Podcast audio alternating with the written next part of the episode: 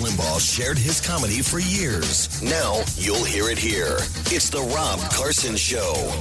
And by the grace of God, it is finally Friday. Although I'm really not looking forward to Saturday. In, a, in, an, in an overly enthusiastic moment last night, I promised my wife that I'd put pavers down in front of her she shed. So please help me. Somebody help me. Help me, please. I'll fly anywhere. Just get me out of here. Uh, welcome to the show. I'm glad to have you here. Uh, a couple of thoughts for this week. First of all, at the end of every show, I always say, don't catch the stupid. I say that uh, uh, at the end of my TV show, which is called Rob Carson's What in the World on Newsmax, which you can watch tomorrow and Saturday and Monday. Uh, and uh, and that's what I say. Don't catch the stupid. It started off with the idiotic mandates for COVID, and I recognized, oh, I don't know, back in about March of 2020, that this was all uh, nonsense, all unnecessary, and uh, and I pointed to uh, evidence, you know, things like that. Evidence. Also used common sense and realized that if if the major players in America, the gubernatorial, uh, or I should say, the governing people and the scientific community associated with the government, if they all, uh, you know, tell you something, um, you got to kind of raise your eyebrow because they're wrong about everything. Also, they're telling you that uh, the world is going to end, you're going to die, you can't go get your hair cut, you can't go out to dinner, you can't do it. Then all of a sudden, what do you see? Well, you see uh, Anthony Fauci at a baseball game in the height of the pandemic taking his mask off. He told you you have to wear a mask. You see Gavin Newsom going to the French Laundry, having dinner with his friends in the height of the pandemic, by the way, when bodies are falling in the middle of the street and they're literally coming into the bobcats with a little uh, scoop on the front, and they're lifting the bodies and they're putting them in the dead wagon. It's an EV. Don't worry about it. It's an EV. So they're taking the, the bodies to the pits behind places that stayed open during the pandemic that uh, had to, you know, like Target and uh, Lowe's and uh, Home Depot and Walmart and grocery stores and liquor stores. And so, uh, you know, you expected that there were going to be bodies piling up behind all of these institutions. None of that happened. Okay, and then and then of course you got Nancy Pelosi. All of the hairstylists closed down in the state of California. Everybody's closed down. Everybody's suffering. Thousands, tens of thousands, maybe hundreds of thousands of businesses driven out of business intentionally by our government. And Nancy Pelosi, uh, an 81 year old or maybe 80 at the time year old woman who is uh, his she has a major comorbidity her age, and she goes to get her haircut like it's no big deal. Uh, just give me a haircut in the color, yes, please. I'm meeting with Satan today. We're having our uh, morning confab. We discuss the evil works that we can do. So I want to look good for him. So that's one of my thoughts uh, this week is we really caught the stupid. Uh, we had this thing on Capitol Hill where we had people, uh, uh, they're very confused about gender, and they brought that to Capitol Hill. These, uh, you know, candy aisle kids come to Capitol Hill and say that you can be a, a man and get pregnant and all of this. And, and we all kind of sat there and went, really? And then some people in our Congress and our media said, oh, yeah, that makes sense. That's the stupid. That is the stupid. And there's more stupid. You know, it's stupid that Joe Biden is over begging for oil from the Saudis. We're standing on an ocean of oil, guys. Dear God in heaven, what the heck? And you know what? And you know it, and I know it. And there are just a few uh, people who either are blissfully ignorant or are so down with this New World Order crap that they're going to keep trying to peddle it and they're going to keep trying to take us down that path. Well, you know what? The handbasket to hell is going, and I'm not going with it. All right? I'm just not going with it. Another observation from the week is that you know you got movie villains and movie villains like in, in uh, James Bond movies or uh, the, the parody of uh, Austin Powers with Doctor Evil. Um, there are people in our government that if the screenwriters for I don't know maybe a James Bond movie were saying, "Hey, man, we need some evil. We need some sort of evil thing. Maybe to take over the world. He's gonna, I don't know, bring a gold asteroid from another galaxy and crash into the planet and take the what, you know, all of that." But honestly, it doesn't get more evil than you know, like Liz Warren saying that we need to close down all of the uh, uh, crisis pregnancy centers around the country. You know, and you're sitting here at the table with, uh, you know, the uh, okay guys. Listen, we're pitching this idea. We got a new, we got a new villain. Uh, we'll call her Native American woman or something. I don't know what it is anyway. But um, let's. Here's what we're gonna do. This villain, what he'll do is convince the inhabitants of the planet the uh, particularly the female inhabitants of the planet to kill their infants in the womb and celebrate it as a freedom. In fact, make it into using hype and whatnot to make it into the greatest accomplishment that a woman can make to society is to kill her baby And then the other screenwriter, well, why, why, why would that be the plot? Says, well, because what you do is you want to, you want to decrease the population of the nation so it can be overtaken by us. So that's what we're going to do. And they're like, oh, I kind of like that. I kind of like that. Okay, let's let's have them abort their babies and, and make it sound like it's really awesome. That's fantastic. Okay, let's do that. What what are we going to call it? Uh, uh, James Bond uh, episode 42 Baby Killer or Moonraker. We had Moonraker. Let's just call it Baby Killer. And uh, there are really some evil people. Evil, evil is afoot in this country, and it disguises itself as you know uh, being pro-choice. That's one thing, among other things, and and uh, you know shutting off, uh, shutting down our farms, or uh, or causing uh, fuel to increase dramatically in value. That's another James Bond movie. It's like, okay, here's what we'll do: we will put someone into the White House who will do the bidding of the extreme left, and despite the fact that America exists on an ocean of fossil fuel, whether it be natural gas, whether it be uh, petroleum, or whether it be coal, and we will uh, we will put him into uh, office and we will give them power, this magical power with this pen uh, here. Uh, where's uh, where's Q? Q, give us the pen here. Okay, here's the Q gives you the pen. Okay, Q, here's the pen. It says here, uh, use for executive orders, and this is the way you can make things so without Congress altogether. So there you go. That's that's the plan. And that's what we've been saying. It's all uh, nonsense. It's all uh, self inflicted, and it's all uh, unbelievably, unbelievably predictable. But that's where we are today. We've got stupid and we've got evil. We've got stupid, evil people in power and uh, and and inflation's going through the ceiling. But you know what? Honestly, don't worry about it because it is, by the way, transient. I really doubt that we're going to see an inflationary cycle. Yeah. Most economic analysts believe that it will have a temporary or transitory impact. See, isn't this good news? Hearing this today that uh, that uh, inflation is transitory. The faster than expected increase in some of those prices is actually a good sign. The overwhelming consensus is going to pop up a little. Okay, hold on a second. What? I'm getting a note from my producer. It's what? Oh, those sound bites are from last year. Bit and then go back. Okay, down. yeah. No one's talking Boy, about that that is this great, great, you know. This is something that will uh, settle down. Transitory. Transitory. And the data shows this is from 2021. Uh, this time last year, one year ago, July, right?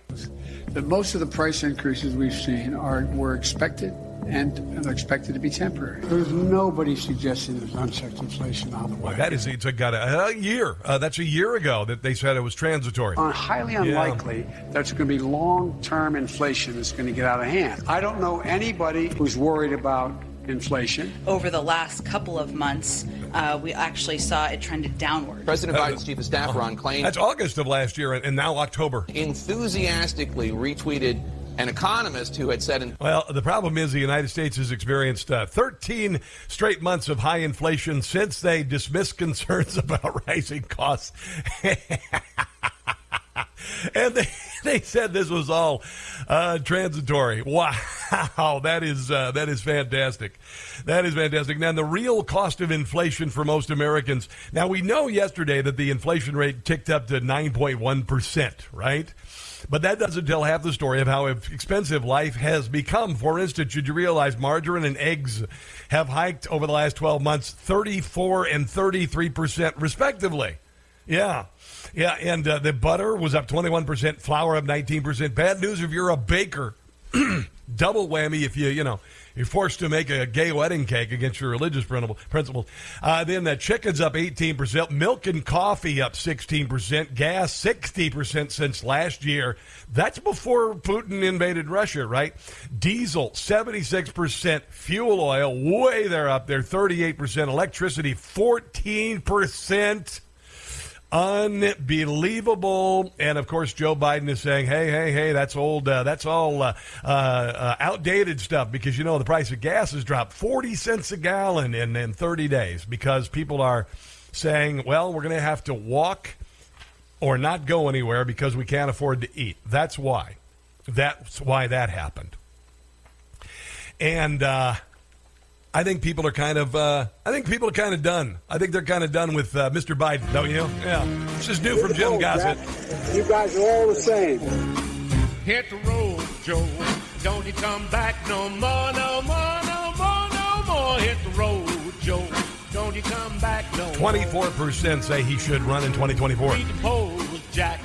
The Dems don't want you back, you back, you back. We depose Jack. It's over and that's a fact. Yeah, don't come back from Saudi Arabia. Just stay over there. Joe Biden, Joe Biden, don't you know you're done? Even Democrats don't want you to run. The polls are telling Joe Joe. he needs to pack his bags and go.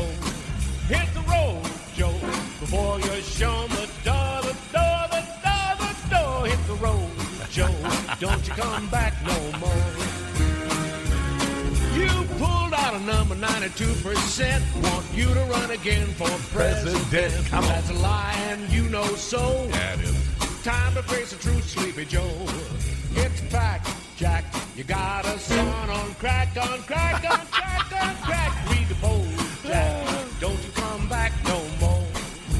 Don't you All right, that's Jim Gossett, two S's and two T's. Uh, hit the road, Joe. Um, last night I was I was scanning around, watching my Newsmax, watching my Rob Schmitt there, you know, and uh, and I saw Kellyanne Conway, and she was asked, um, you know, if Joe Biden will run in uh, 2024, and she says yes. And, and I think Joe Concha said the same thing. And uh, but but it's odd because I've been talking about Joe Biden, the possibility that he won't be able to make it to 2024 for about a year now.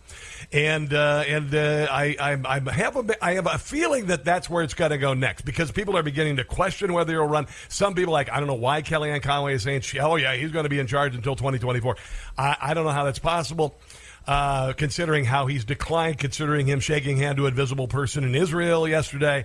Uh, you know, so all of that's coming up. We've got uh, on the way. I'm going to share with you what percentage of Biden officials who handle the uh, economic policy have real experience in the real world. That percentage is really, really low. Nancy Pelosi goes after uh, President Trump, just seething, seethingly after uh, President Trump. Um, also, a lot of uh, economic news. Oh, oh, oh, oh, and huge news as far as a guest today, Dave Rubin. Dave Rubin is going to join us at the bottom of next hour. He's a pretty amazing comedian and commentator. He will join us as well. The phone number here is 800 922 6680. It is a Friday edition, thank you, of The Rob Carson Show. Stick around.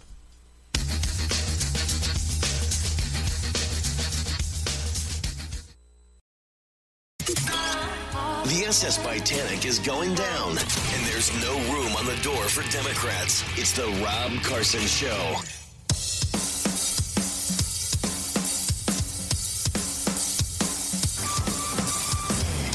So uh, the headline today is uh, Biden arrives in Saudi Arabia after making historic flight between uh, Tel Aviv and Jeddah for fraught meeting amid suspense over whether he'll raise the Khashoggi murder. Well, you know what? Uh, if a guy, a leader, orders the murder of someone and their body shredded and thrown away, yeah, I might not even want to go there. How about that? How about not even go there? How about just, uh, I don't know, use our own uh, energy and become energy independent again instead of going over there and, I mean, honestly, making the uh, United States look uh, just weak and awful and all of us, it's embarrassing. Let's uh, can we just say it right now? Donald or uh, Joe Biden is embarrassing. He's embarrassing the country, and everybody gets it now. And, and nobody doesn't see it. Even the Democratic Party, or the Democrat Party, as I like to say, even they see it. He's an embarrassment. Uh, what he's doing in Saudi Arabia, nobody cares. You know why? Because it's nothing good for us. You know, he did some posing over there in Israel. He's done nothing really for Israel at all. Uh, Donald Trump did a lot for Israel. Thank you very much. Moving the capital after 40 years of promises by American politicians. It really is. It's all it's all show. It's all moronic. And uh, at home, we've got economic chaos. I saw this yesterday. I didn't share it with you. 60%, uh, 62% of Biden officials who handle economic policy have zero years business experience, as uh, per a report. And I've said this um, that the Biden administration clearly is made up of academics and bureaucrats because uh, they look at their, their leader, Joe Biden, has 49 years as a bureaucrat, has never run anything in his life. Never done anything in his life but sell access, or at least uh, charge his relatives and his son with bringing in money to uh, to sell that proximity.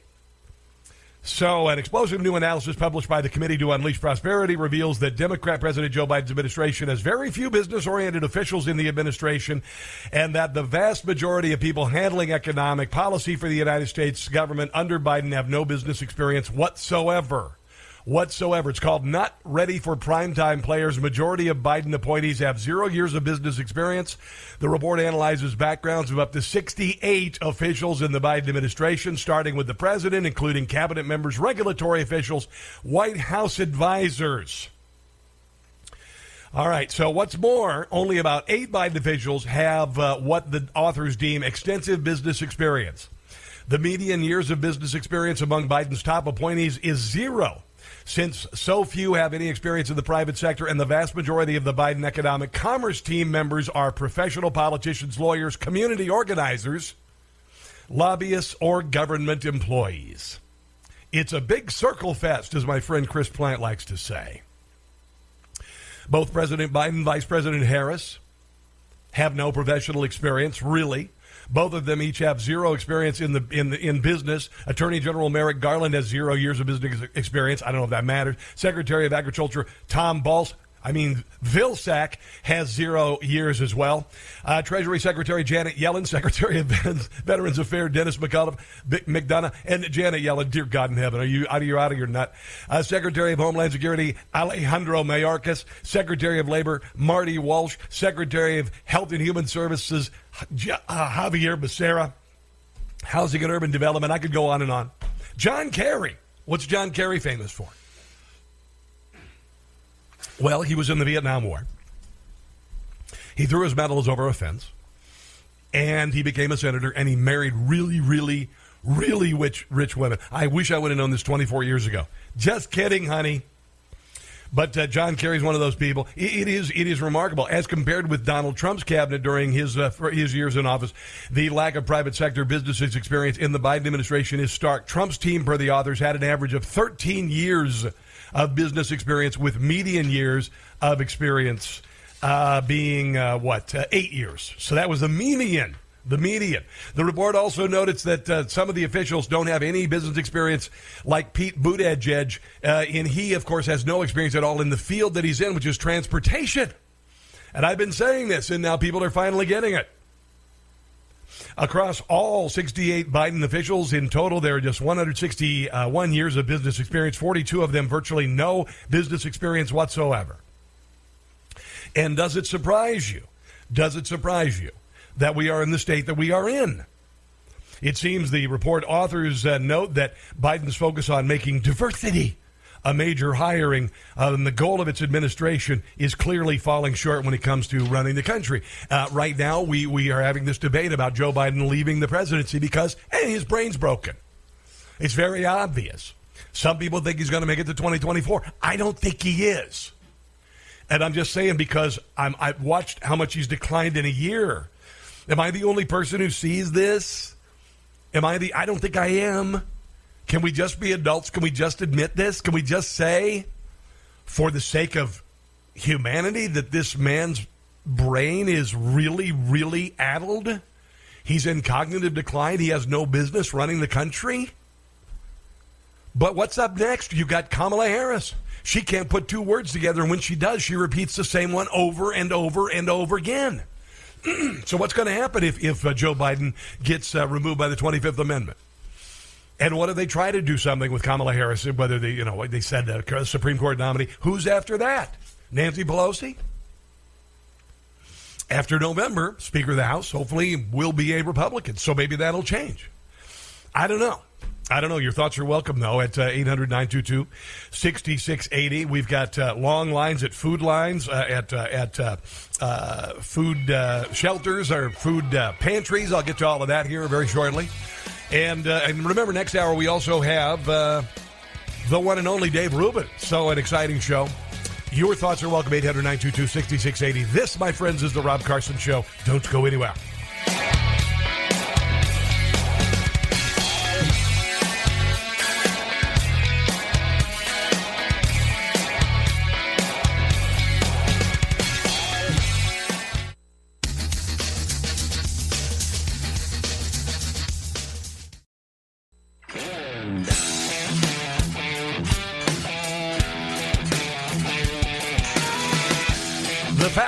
Lounge is in charge, guys.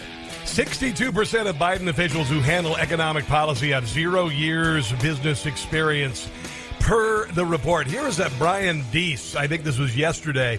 He's an economic advisor for Joe Biden, and uh, he says that even though inflation really about 11%, and for some goods, you know, 40 or 50%, he's saying that uh, we need to do more spending. Yet the Biden administration says they need to do more spending. Or how long are we going to keep saying this is the worst of it?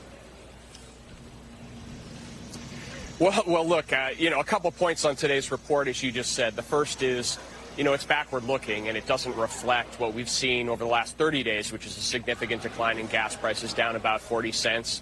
Uh, they really they're going to cling to that, aren't they? That June report, about half of it was driven by energy prices, and Yeah. we've seen uh, moderation. Oh, wait, wait, hold on. This just in from Saudi Arabia. Saudi Arabia has made some concessions to the United States with regard to uh, to uh, sending us oil that we really don't need. Uh, they're saying that uh, as they screw uh, the United States this time, the concessions are that they uh, the United States is insisting on buying us dinner.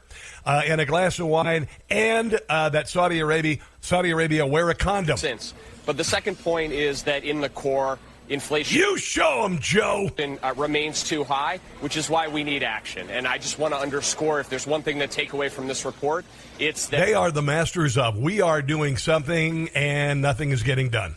there is more urgency now than ever in Congress moving to pass a bill to try to build more domestic semiconductors, to try to What he's talking about more spending, more government spending to build semiconductors, which is what businesses do. bring down the price of those uh, goods. You see across this report things like used cars and new vehicles, those prices holding up.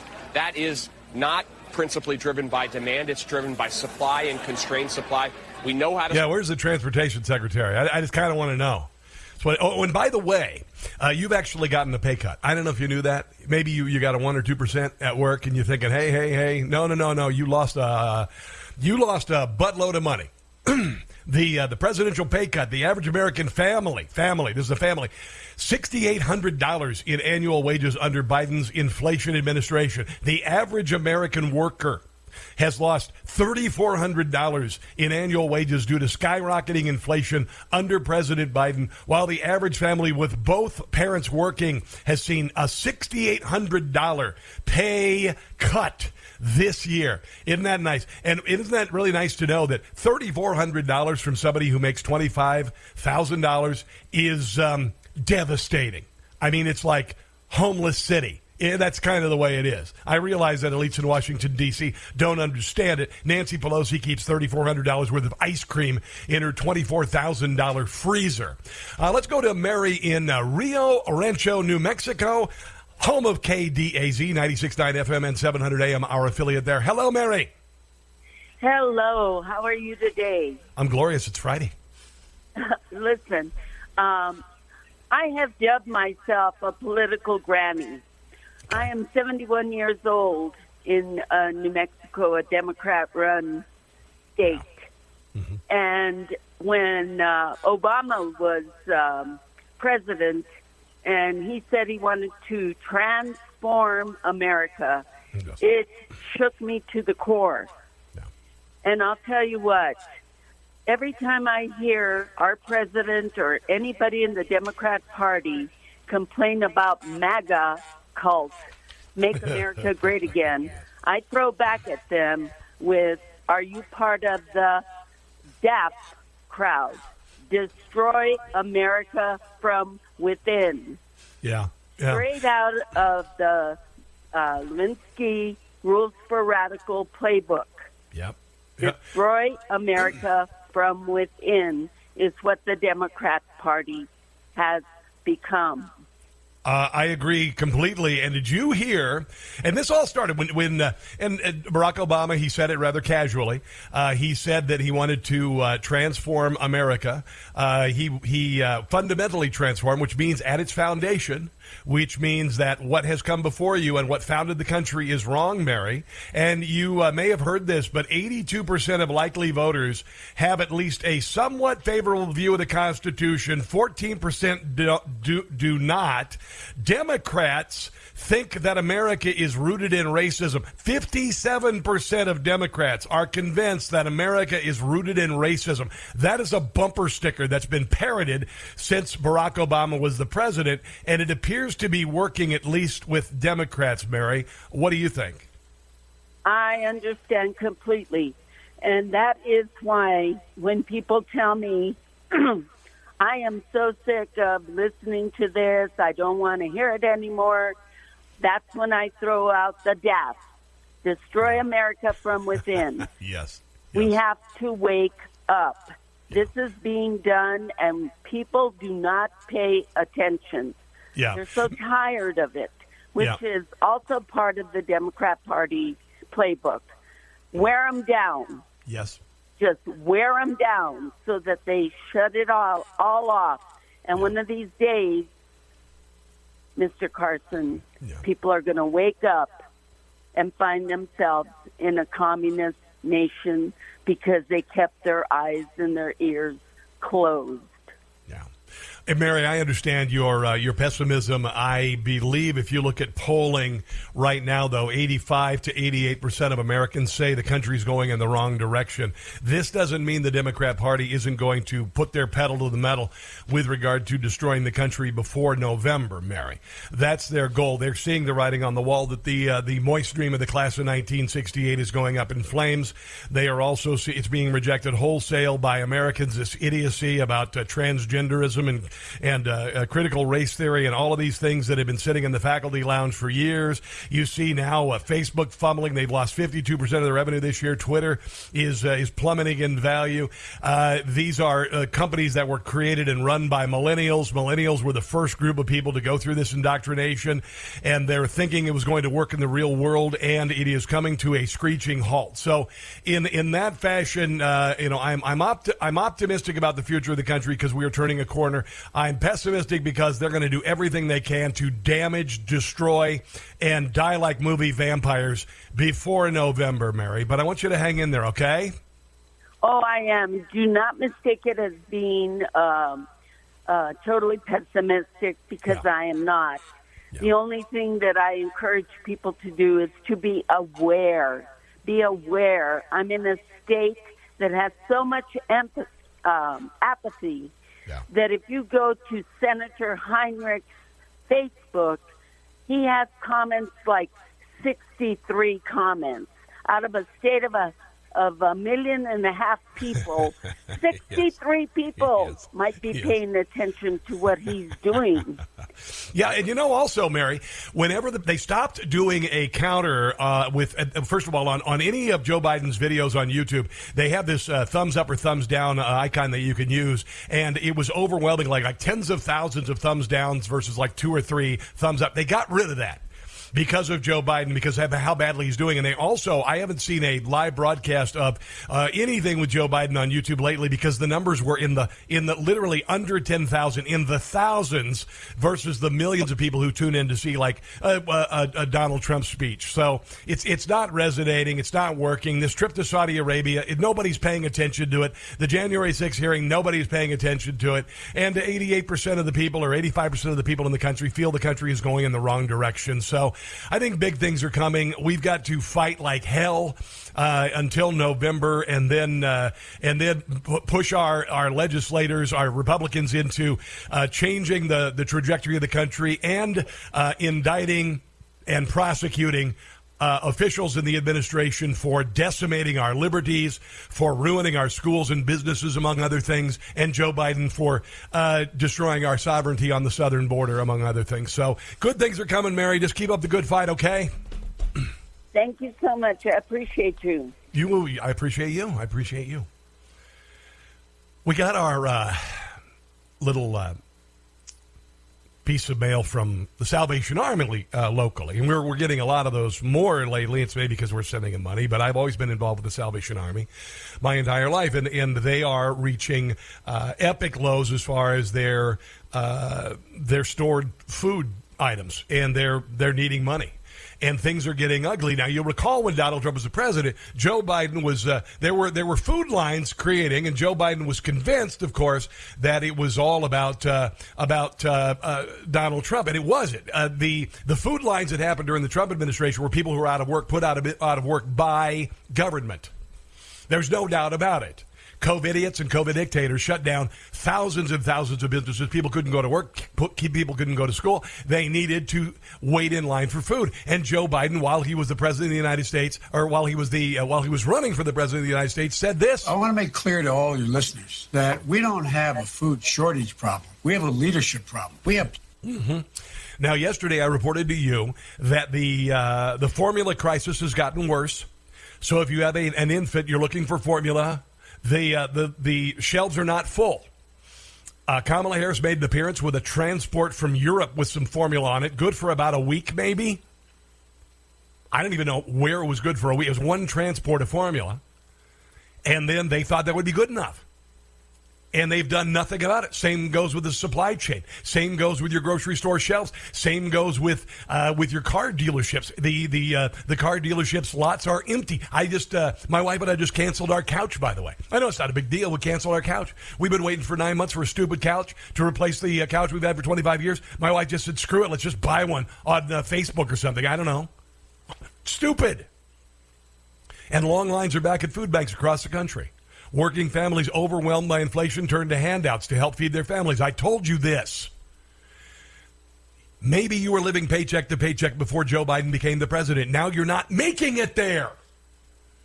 When you've got 65% increase in diesel fuel, 60% increase in gas, it's last summer when they told you that, that uh, inflation will be transitory, and 13 months later, it's not transitory. Inflation is a 40 year high. Gas prices surging since April 2020. Average cost nationwide briefly hitting $5 a gallon. Rents going through the ceiling. Rents blowing up. New York City, do you realize on Manhattan, you know what the average rent is right now? Five grand. Five grand for a family per month. Per month for rent.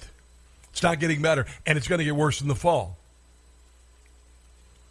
Thomasina John was among hundreds of families lined up at several lanes of cars that went around the block recently at St. Mary's Food Bank in Phoenix. John said her family had never visited a food bank before because her husband had easily supported her and their four children with this construction work, but it's really impossible to get by now without some help. She traveled with a neighbor to share gas cost as they idled under the scorching desert sun. The, the prices are way too high. Jesus Pascual was also in the queue. It's a real struggle, struggle, said Pascual, a janitor who estimated he spends several hundred dollars a month on groceries for him, his uh, wife, and their five children aged 11 to 19. The same scene is repeated across the nation where food bank workers predicted a rough summer, keeping ahead of demand. What's your air conditioner set on? Are you even running it this summer? Phoenix Food Bank System, uh, main distribution center, doled out food packages to 4,271 families during the third week of June, a 78% increase over the 2,396 families served during the same time last year, said St. Mary's spokesman. Uh, could be a woman. You never know. It's 2022. Jerry Brown. Distribution at the Alameda County Community Food Bank in Northern California has ticked up since hitting a pandemic low at the beginning of the year, increasing from 890 households served to uh, 1,400. And we've got people on Capitol Hill testifying to the glories of abortion and having lots of them and very confused about their sexuality. Yeah, I know. All right, uh, coming up, Nancy Pelosi goes after Donald Trump and falls flat on her. Uh, Botoxed face. We'll get to that. This is the Rob Carson Show.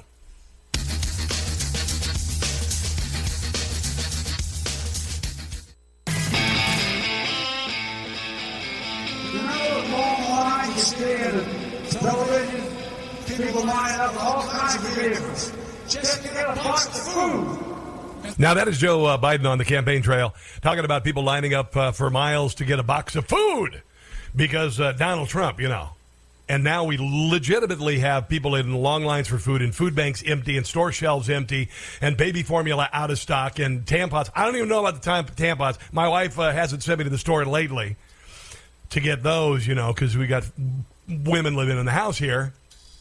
So I don't know how that's going. But honestly, and, and he's over begging Saudi Arabia for fuel. Do you remember this? Are you this? Are you this short-term memory addled that you you don't remember us having to go to OPEC to beg for them to release the spigot, and then Donald Trump made us energy independent, and then gas was a well. Last time I filled up, I think during the Trump administration, we had it here where I was about a dollar eighty-six a gallon. That was glorious. That was glorious. Mean, meanwhile, I go up to fill my uh, uh, gas tank for my lawnmower, and it cost me eighteen dollars to fill the gas can for the lawnmower. Now, a lot of people are going after uh, Donald Trump and Trump candidates. Trump candidates, thus far this primary season, 145 and 11. 145 victories, 11 losses, and most of those were in Georgia that is completely bleeped up. Georgia's bleeped up. It's not a bellwether for anywhere in the country. It's messed up. But you are hearing stories of outside groups, outside agitators. For instance, there are some Democrat candidates that 90% of the money for their campaign is coming from out of state. I'm going to tell you right now if there is a candidate endorsed by Donald Trump, and this isn't about Donald Trump necessarily, it's about policies that he approves and you and I approve. If you hear a bunch of massive ads running, for instance, against Dan Cox in Maryland, uh, and it says that Trump endorsed candidate has no chance of winning, vote for the person that they say has no chance of winning because those are the people that they're most afraid of. Those are the people that Democrats of the left are most afraid of. And all of this money's coming in, running against Kari Lake in Arizona. There's giant attacks on Kari Lake in Arizona. And if you see one of these ads, you'd be like, hey, start questioning Kari Lake. Remember, Donald Trump endorses her, and they hate Donald Trump. Same goes with Doug Mastriano in Pennsylvania. The worst thing in, in the world said about Doug Ma- Trump endorsed candidate has no chance of winning. What they're meaning to say is they have every chance of winning and they're terrified that they will. So we've got to lie like we did about COVID. We've got to lie like we did about the vaccine for children. We've got to lie like we did about Hunter's laptop and Russia collusion. We've got to create that same sort of firewall that we did with those to keep people from doing the right thing and voting for the candidate Trump endorsed.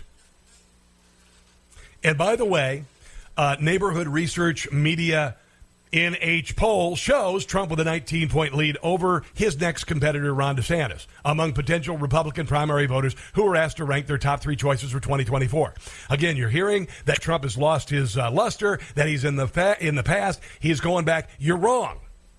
The 45th president garnered a 41.1% of the response. 22% said they would vote for DeSantis. Former Vice President Mike Pence came in at 1.3%. Race Bannon is done. Done, done. Defend Liberty Texas poll, which sampled those who voted in the Lone Star State's Republican primaries or runoffs earlier this year, documented a similar trend with Trump again enjoying a 19 point lead over DeSantis. Donald Trump is the candidate. The Democrat Party is the most afraid of Donald Trump. January 6th hearings continued, attempting to get rid of Donald Trump so he can't run in 2024.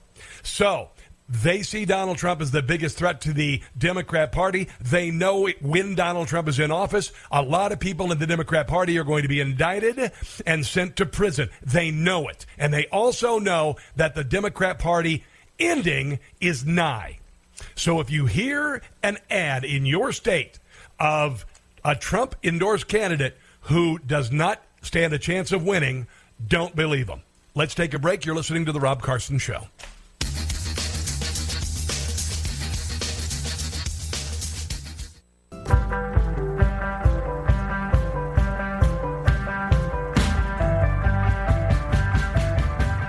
All right, so it's Friday. Next hour, we've got a snarling Nancy Pelosi going after Donald Trump. The American Petroleum Institute says we've got a solution for our petroleum crisis, and Joe Biden responds by ignoring them and going to Saudi Arabia. Yeah, and also Dave Rubin joins us at the bottom of next hour. Should be very enlightening awesome political pundit, conservative, and comedian. This is a Friday edition of The Rob Carson Show. Don't go anywhere.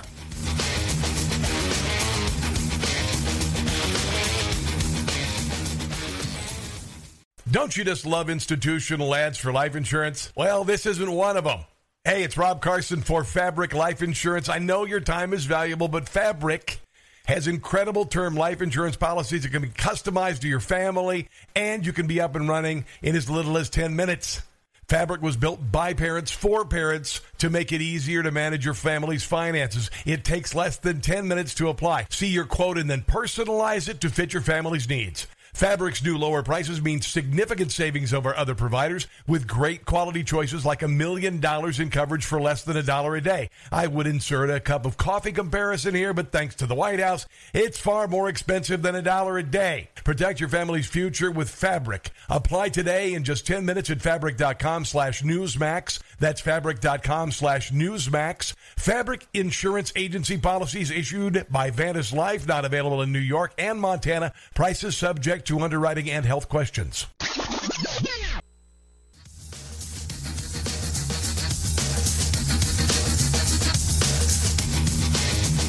Rush Limbaugh shared his comedy for years. Now you'll hear it here. It's the Rob Carson Show. And by the grace of God, it is finally Friday. We've got a lot of stuff on the uh, on the show this hour. Dave Rubin's going to be joining us at the bottom of the hour, and uh, more uh, more bad news on the economy. We've got uh, some transgender madness coming out of Washington D.C., and uh, Joe Biden's administration appears to be doing what could only be described as a fabulous face plant just in time for Friday.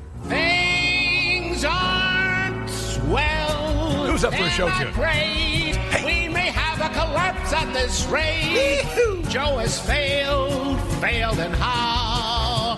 Biden is coming up empty. Joe's too old, Joe's too woke. His build back bad as a joke. Should resign, Yeah, do it now.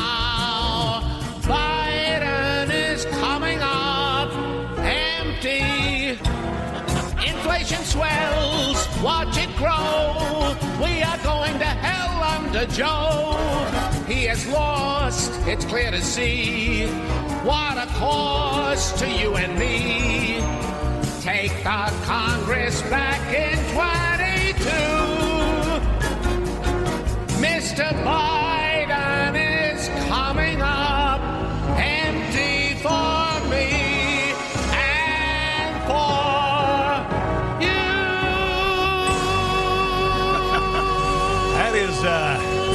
that is new from Jim Gossett. Uh, two S's and two T's, uh, JimGossettComedy.com. So uh, I had mentioned last hour that uh, Donald Trump's going to be the candidate. He is the candidate people support as much as. eh, eh, listen, you, you really can't. Uh, you cannot. It's fairly obvious. You can't trust anything the Democrats say right now. Obviously, but also all of the all of the money that's coming into states running against Trump uh, candidates. it's all based on a lie. And, and if you hear, I'm telling you, if you hear an ad that says that this Trump endorsed candidate has no chance of winning, like Dan Cox in Maryland, uh, realize that Trump candidates are 145 and 11 so far this season. So don't believe it. I mean, we're being propagandized in every way, shape, or form by the mainstream media, big social media, and the Democrat Party, and and and Rhino Republicans like Liz Cheney. And you don't know who to believe. Just use your compass. Use your compass to, to your beliefs. Lead yourself to your own North, North Star. Uh, raise red flags when somebody says something that you don't believe. Today, for instance, uh, Cassidy Hutchins, uh, the, the uh, person who said that Donald Trump grabbed the wheel of uh, the beast, uh, told the driver to go back to the, uh, the Capitol and then uh, tried to strangle the driver, who's a well armed Secret Service agent who is a killing machine. But the president was able to strangle him. And then uh, the president reached his elbow out through the, through the roof of the beast and grabbed onto the uh, awaiting leg of a helicopter, the, the landing pad of the helicopter there, and uh, and grabbed the Melania by the waist and, and lifted her out of the car as the as the beast flew off a bridge that had been blown out by an A-10 Warthog. Uh, that proves that, uh, that some Secret Service agents are saying that never happened. One Capitol Police officer apparently is verifying it. So what do you do? You go, oh well, it must be right. No, no, uh, that person didn't testify in front of the January 6th committee. The January 6th committee has been doing all this nonsense, getting ready for this hearing for a year, and this is the best they can come up with.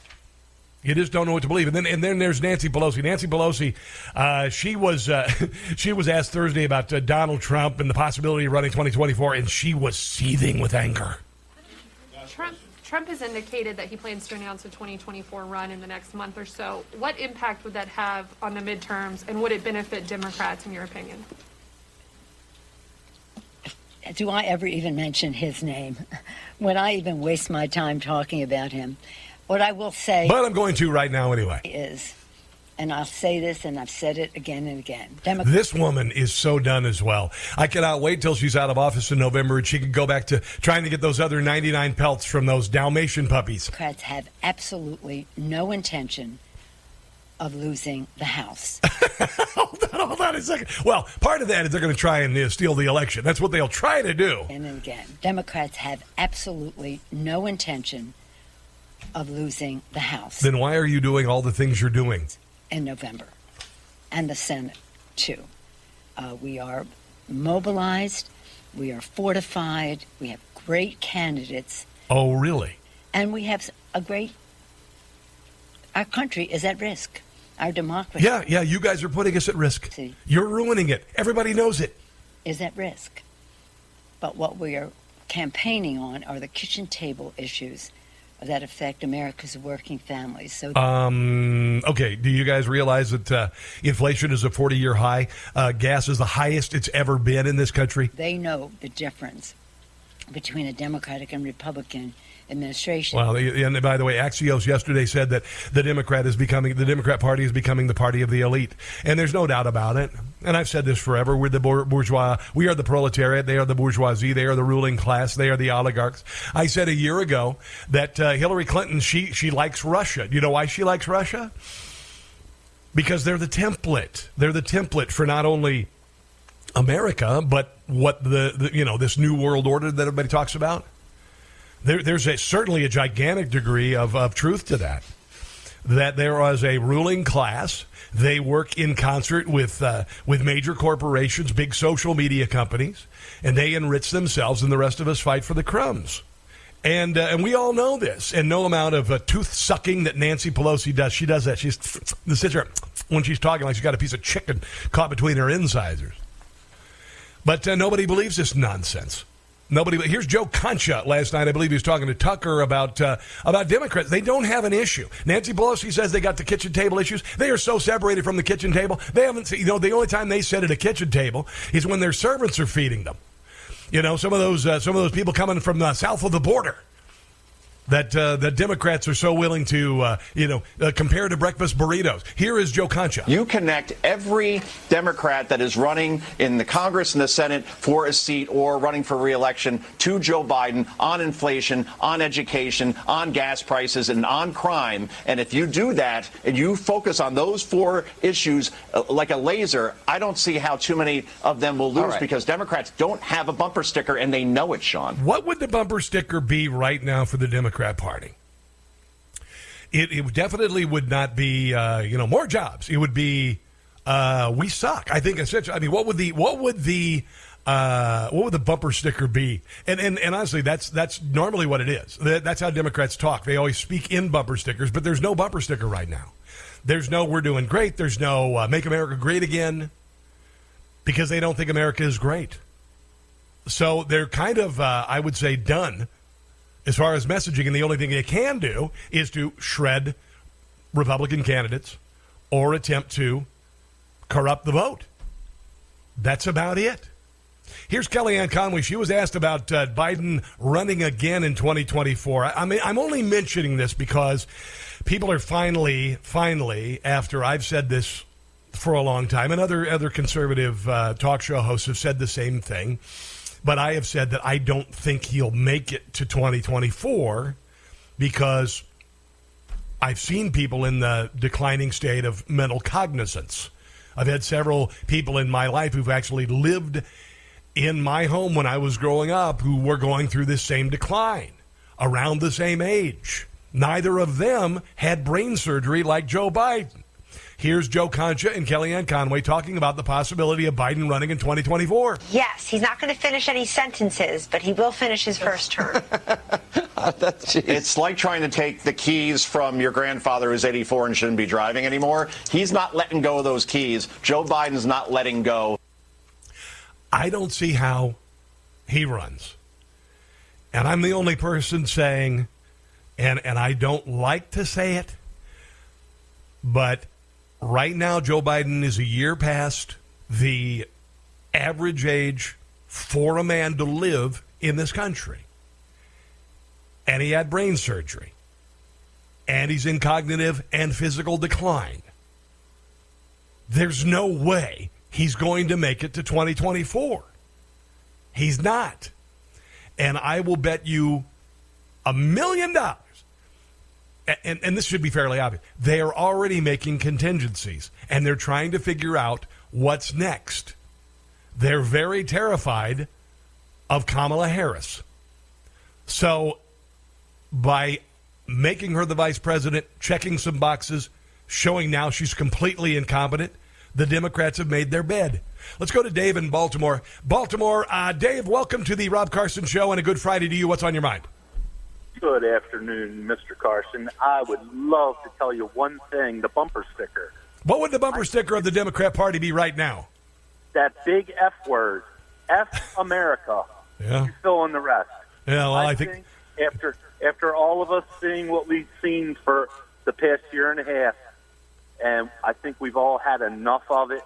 Yeah. And my my whole point to this, yes, sir. Uh, with with Joe, I look at that left hand of his, and it almost looks like he is uh, with his movements and actions.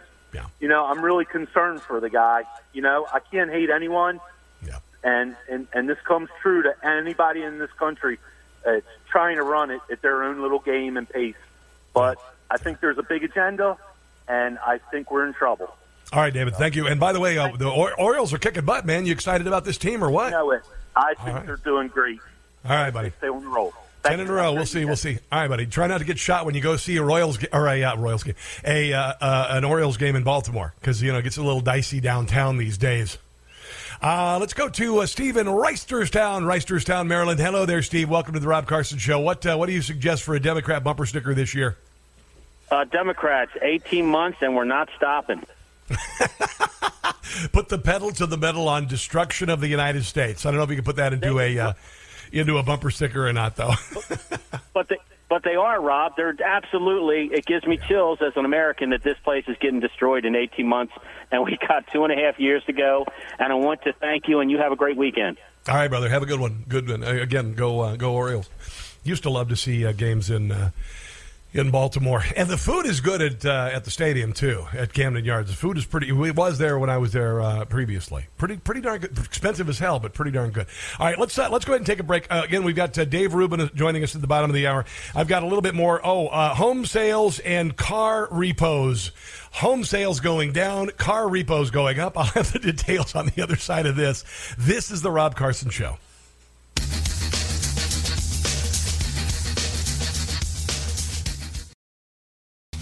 There's only one Rob Carson on the radio. Oh, thank God. It's the Rob Carson Show.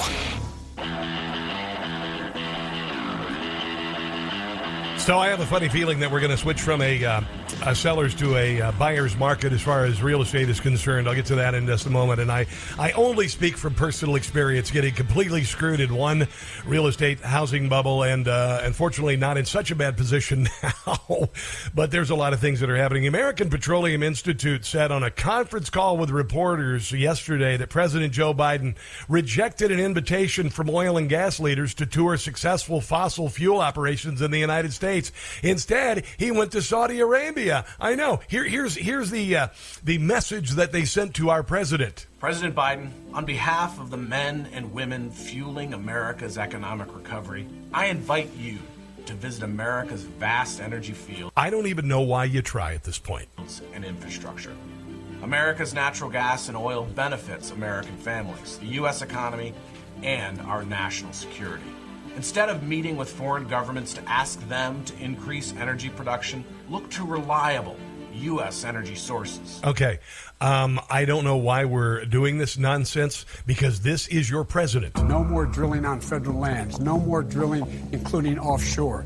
No ability for the oil industry to continue to drill, period. Would there be any place for fossil fuels, including coal and fracking, in a Biden administration? No, it would be, we would we would work it out. We would make sure it's eliminated. I get. Now, this is from the, uh, uh, let's see here, a representative of the uh, American Petroleum Institute. He said, unfortunately, the president ignored our inv- invitation and continues to send mixed signals about how much the administration is willing to work with our industry. At this point, really, there's no point in uh, begging uh, the Biden administration for anything because they're not going to change course. They, they know exactly what the problem is, they know how to fix it. This is all theater. It's all very, very bad theater. And going to Saudi Arabia is uh, is humiliating. Uh, it is embarrassing. The president doesn't realize this because he doesn't even probably know his middle name or what day it is. But it is an indignity being suffered upon you and me because you and I know what the solution is, and it's right under our damned feet. In the meantime, we have idiots around the country. For instance, the governor of uh, of uh, California and the mayor of Los Angeles. They aren't. listen to this. Listen to this natural gas is the cleanest burning fuel that is available right now, other than other than uh, nuclear. All right, natural gas creates essentially when it burns, I believe it's oxygen and water vapor, but I know certainly it is water vapor. That's clouds for those who don't understand. It's really, really, really, really, really clean burning. All right. Um, Los Angeles is phasing out all natural gas hookups in all new residential and commercial buildings beginning January 1st of next year. Okay? Los Angeles is not alone. Los Angeles is California's 57th locality to introduce commitments to phase out natural gas, and many cities across the country are following suit. Ladies and gentlemen, let me just hit this home for you.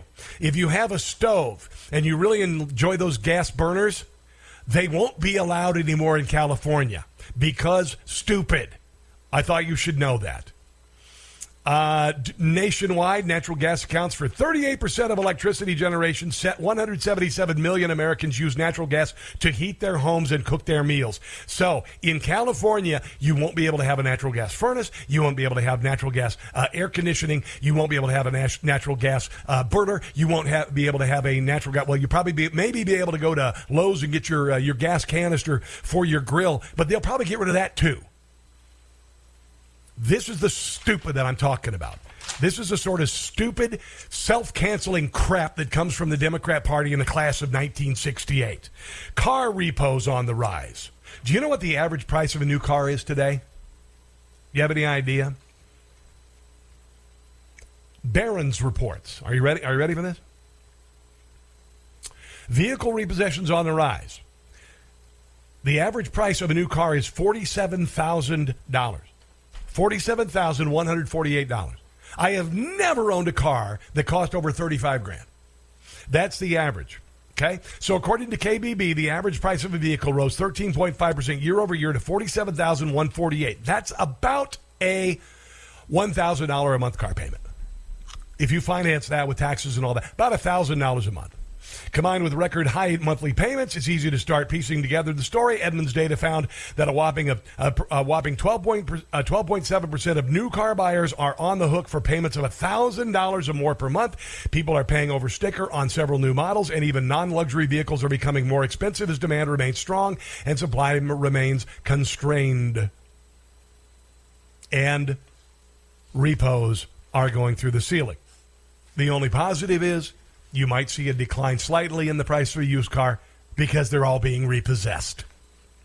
Home sales being canceled at the highest rate since the start of the pandemic. For the first time in a very long time, my wife and I got in at the right time. We bought a house three years ago. It's gone up in value dramatically. And we have a mortgage rate under, I think, 3%.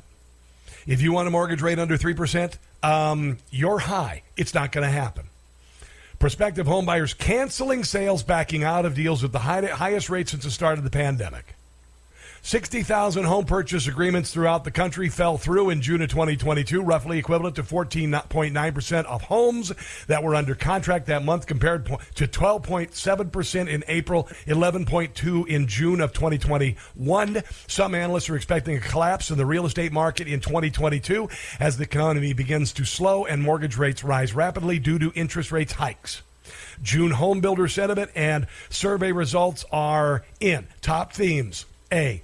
A lot of new home buyers are canceling. Price cuts becoming fairly common. Probably you will be able to get that house with uh, with uh, without contingent with. Uh, you, you'll be able to place some contingencies. You'll be able to force an inspection, et cetera. So maybe it's a little bit more of a buyer's market. Rising interest rates are also forcing some buyers to cancel home purchase rates. If rates were at 5% when you made the offer but reached 5.8% by the time the deal was closed, you may no longer be able to afford that home or you no longer qualify for the loan. That's what's going on in the country as far as the economy is concerned. And a new report 15 richest counties in America, about five of them are around Washington, D.C. Imagine that. Yeah, that's your money. Dave Rubin comes up next. A must hear interview. Don't go anywhere. You're listening to a Friday edition of The Rob Carson Show.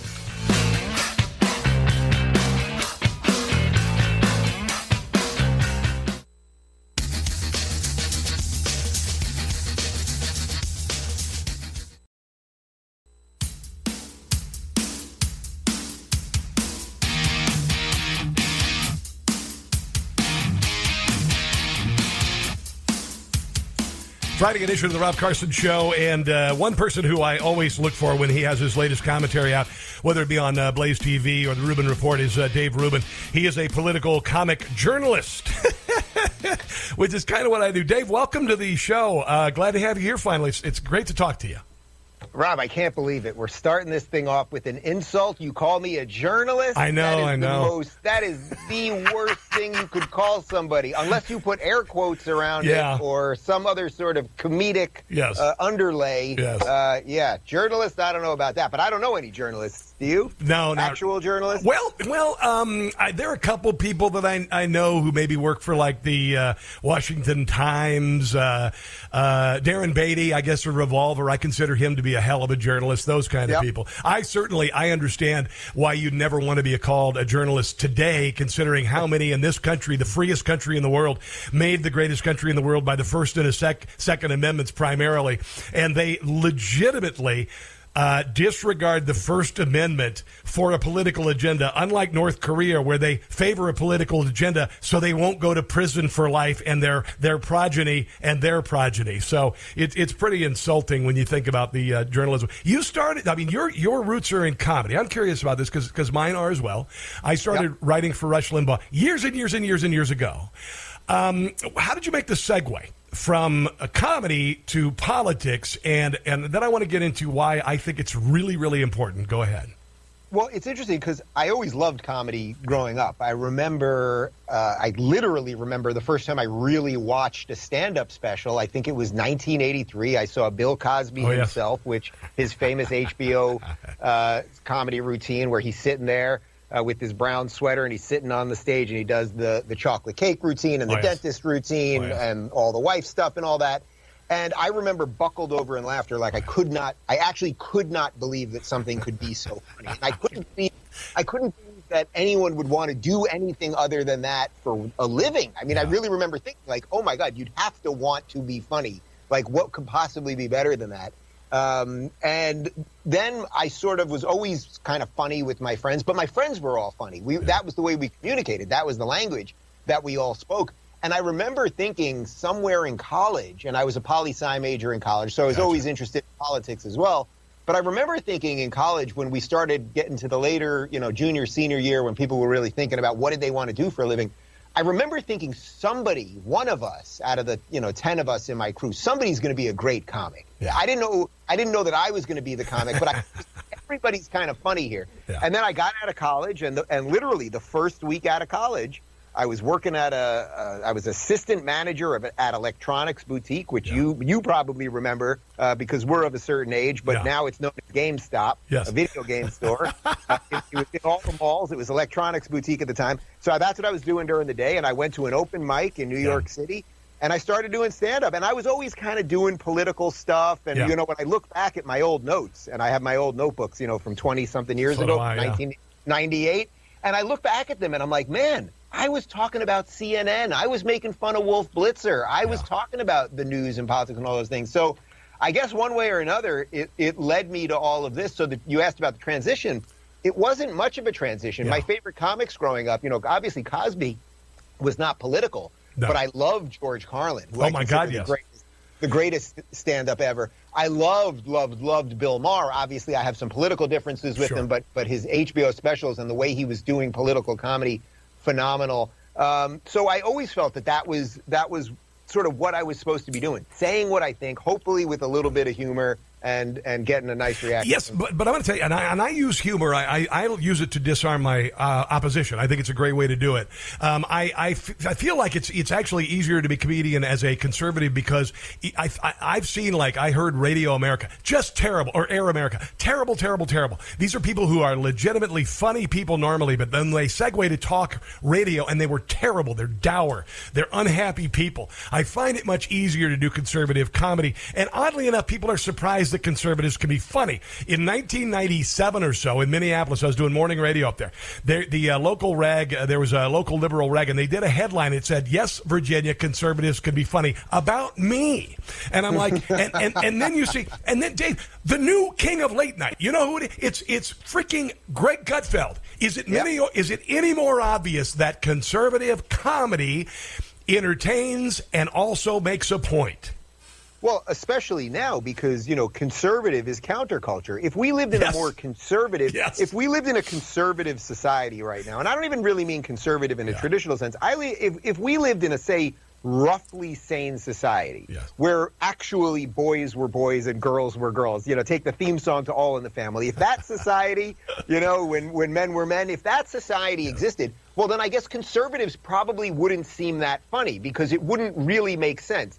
But now, because everything is so off kilter, so out of control, so disconnected from reality, conservatism, the idea, oh my God, I believe that pe- that having a family is valuable. I, you know, like these are now funny things because there's truth in them, and then hopefully you can say them in a funny way. But you know, your point on Gutfeld, it's like I do his show often, Yeah. and I'll tell you, I'm going to pat myself on the back for a sec because I was on his late night show on the debut night, on the first night of the show, Nice. and I said on air, live on the show, I said, Greg, you will be number one in Yep. late night within six months. It only took him three months. I know, and I remember that. I remember you saying that, and uh, and and I, you know, I offer a uh, certainly, you know, I've, I've only been doing this two years. I'm on Newsmax. I do a TV show on Newsmax Saturday nights, Sundays, Mondays. I don't know if you know. Donald Trump thinks I'm Yeah. the funniest Oh, yeah. funniest guy on TV.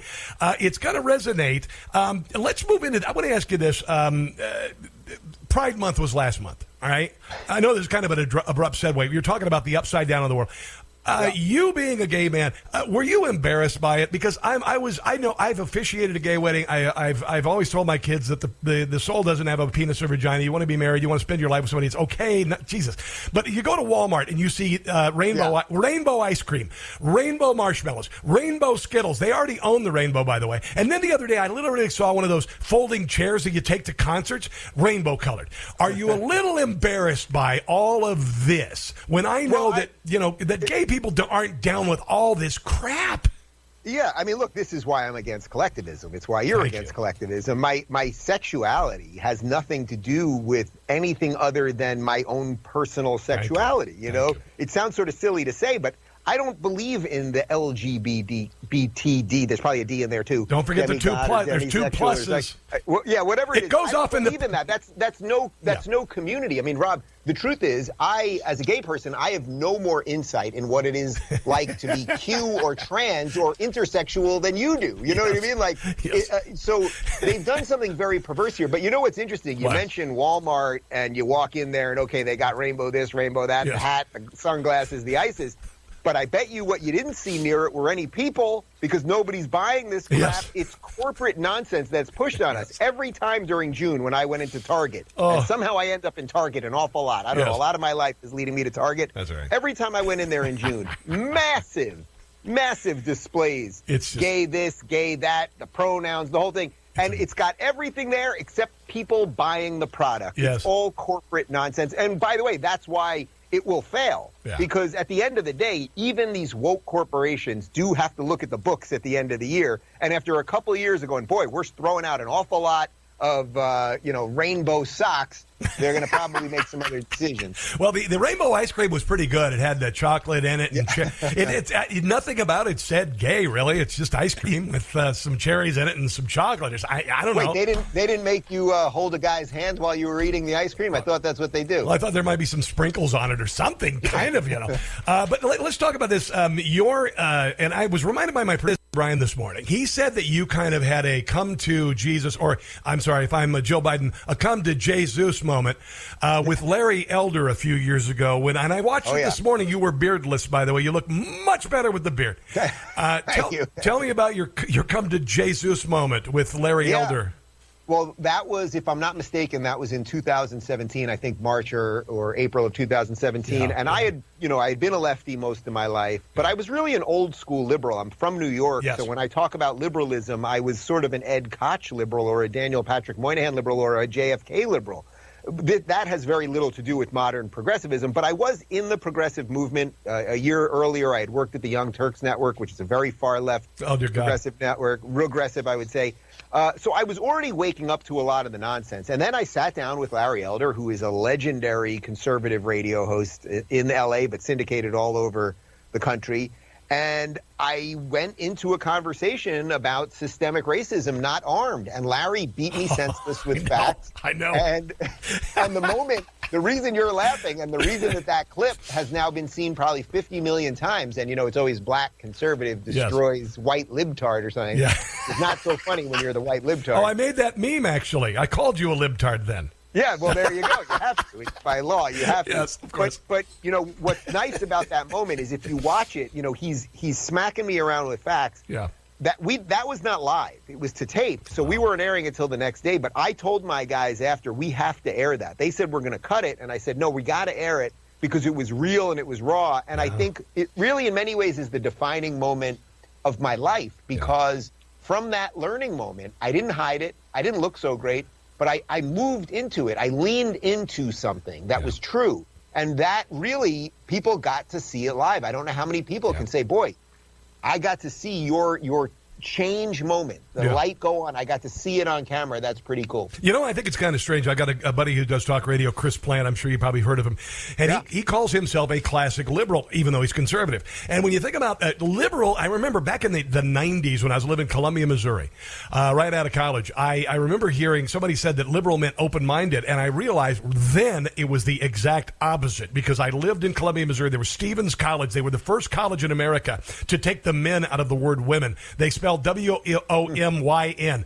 I was like, how insulting and stupid is this? And I realized that liberalism is closed minded, is the, is the antithesis, the opposite of being open minded. And conservatives, you'll hear this thing about being, oh, I'm liberal socially and I'm, I'm conservative, whatever. No, here, here's, here's where I think that, um, a lot of people we're kind of i guess maybe we've even uh, skewed towards libertarianism. I always tell people i'm for uh, lower taxes smaller government. I i don't give a crap if gay people want to get married the government gets to get needs to get out of marriage. And if, if states if people want to you know to make a pot legal in different states then they can. For god's sake i live in kansas. Kansas needs to get high. Uh, so i guess that kind of describes maybe where some of it's listen there are still very hardcore christian conservatives and respect respect to them certainly. But there are some things that I say government has no business having their, their thumb in it. Well, what you're talking about is something that I bring up on the show very often, which is that there's something very rich happening on the right right now. Because what you laid out right there, let's say a more libertarian side of conservatism, which that really is what classical liberalism is. People people always say to me, you know, what's the difference between classical liberalism and libertarianism? And it, there really isn't a tremendous amount of difference. Uh, I would say there are a few more guardrails around cra- classical liberalism where the libertarian really is always completely looking to remove the government, and I Yeah. fully I fully respect that, and I, I like talking to the, the anarchists and those those folks. But what I would say is guys like us, because just hearing what you laid out right there, I agree with. We will just remain. If, if there is a future of America, it's going to be a center right future. Yes. And there will be people on that center right who will be more on the libertarian, hey, just let, let me live and let live side, keep the government off my back. And then there are going to be sort of more religious conservatives, and we have to figure out how to live together. You bet. I think I think it will be pretty uh, easy in many ways and very difficult in other ways. And and that's what personal responsibility is all about. That's what individual rights are all about. But that's a rich place to have an argument. And by the way, you know, I go to schools. Look, as you said, I, I happen to be gay. I was invited to Liberty University. It's the Love it. largest evangelical college in the United States. I spoke at their convocation. It's their Sunday service. I spoke in front of 14,000 kids. This is a huge amount of people.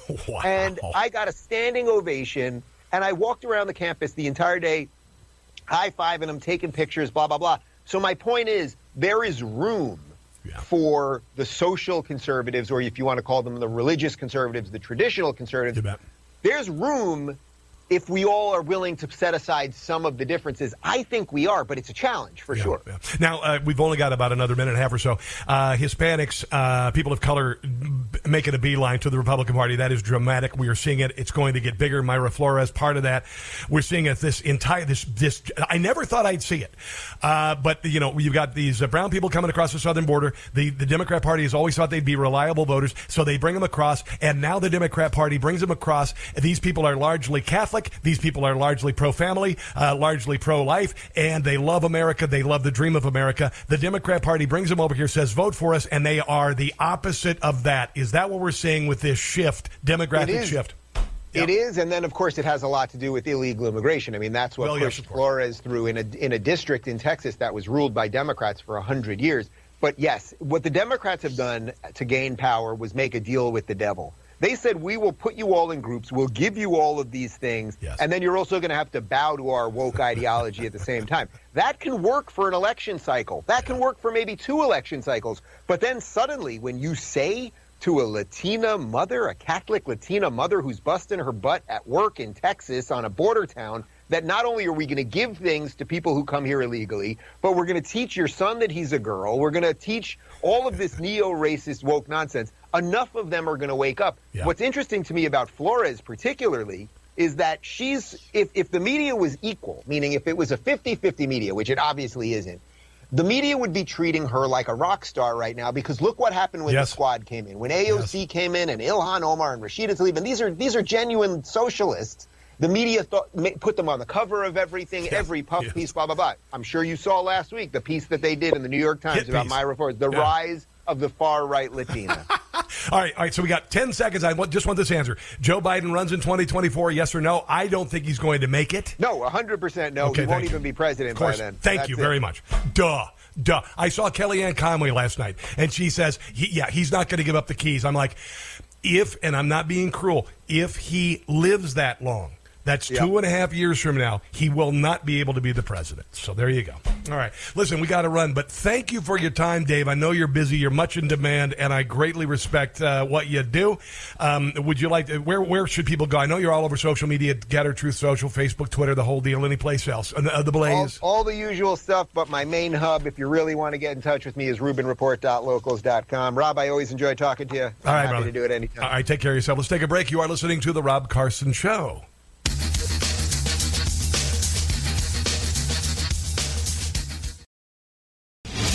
Say it loud and proud. Let's go, Brandon.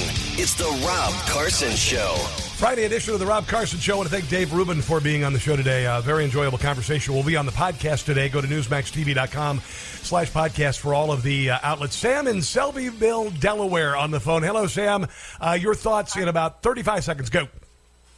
Uh, you know, I, I think if the Democrats keep doing what they're doing, running the economy into the, the, the sewer, um, they'll let Biden run against uh, Trump just the way uh, the Democrats put uh, uh, Reagan's second run. Uh, Yeah. They had Mondale. Yeah. They knew Mondale was going to get beat, but they let him run as a president and have some fun, and then he got clobbered. Yeah, yeah that's, that's actually a really good analogy. That's a really good analogy. None of their good candidates will get beat up and then have a harder time the next time. All right, my brother. Thanks for the phone call. Let's uh, uh, next hour. We got one more hour of the show. I've got a lot of things I want to get to. The James Webb Space Telescope apparently is homophobic. We're going to get into that. Yeah, that's the left in this country. I still haven't had a chance to uh, talk about some of the things that happened on uh, Capitol Hill yesterday, including Representative Steve Cohen declaring that uh, Canada is the freest country in the world. We'll get to all of that. Let's take a break. Come back. You are listening to the Rob Carson Show.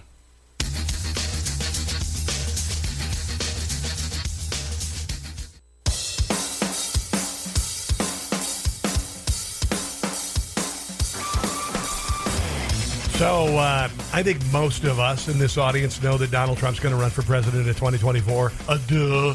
you know, duh. uh, Dick Morris has been saying that for a while as well. He's got a new book. It's called The Return. It's about Trump's uh, ascent back to power and a secret plan for 2024. If you would like to uh, read the book for free, all you got to do is go to thereturn911.com, thereturn911.com. Uh, you can uh, get to know the Newsmax uh, newsletter, which I write for. I do a little column there. And then you'll get a, a copy of The Return by Dick Morris. You're going to be saving 28 bucks. That's pretty big. So, thereturn911.com. Next hour. Um, For some odd reason, Texas sits on an ocean of oil and they're choosing wind power. Yesterday, during a newscast, a weathercaster lost power twice. We'll get to more trans madness on Capitol Hill and abortion madness on Capitol Hill and your phone calls. Hour number three of the Rob Carson Show, Friday edition, right ahead. Don't go anywhere.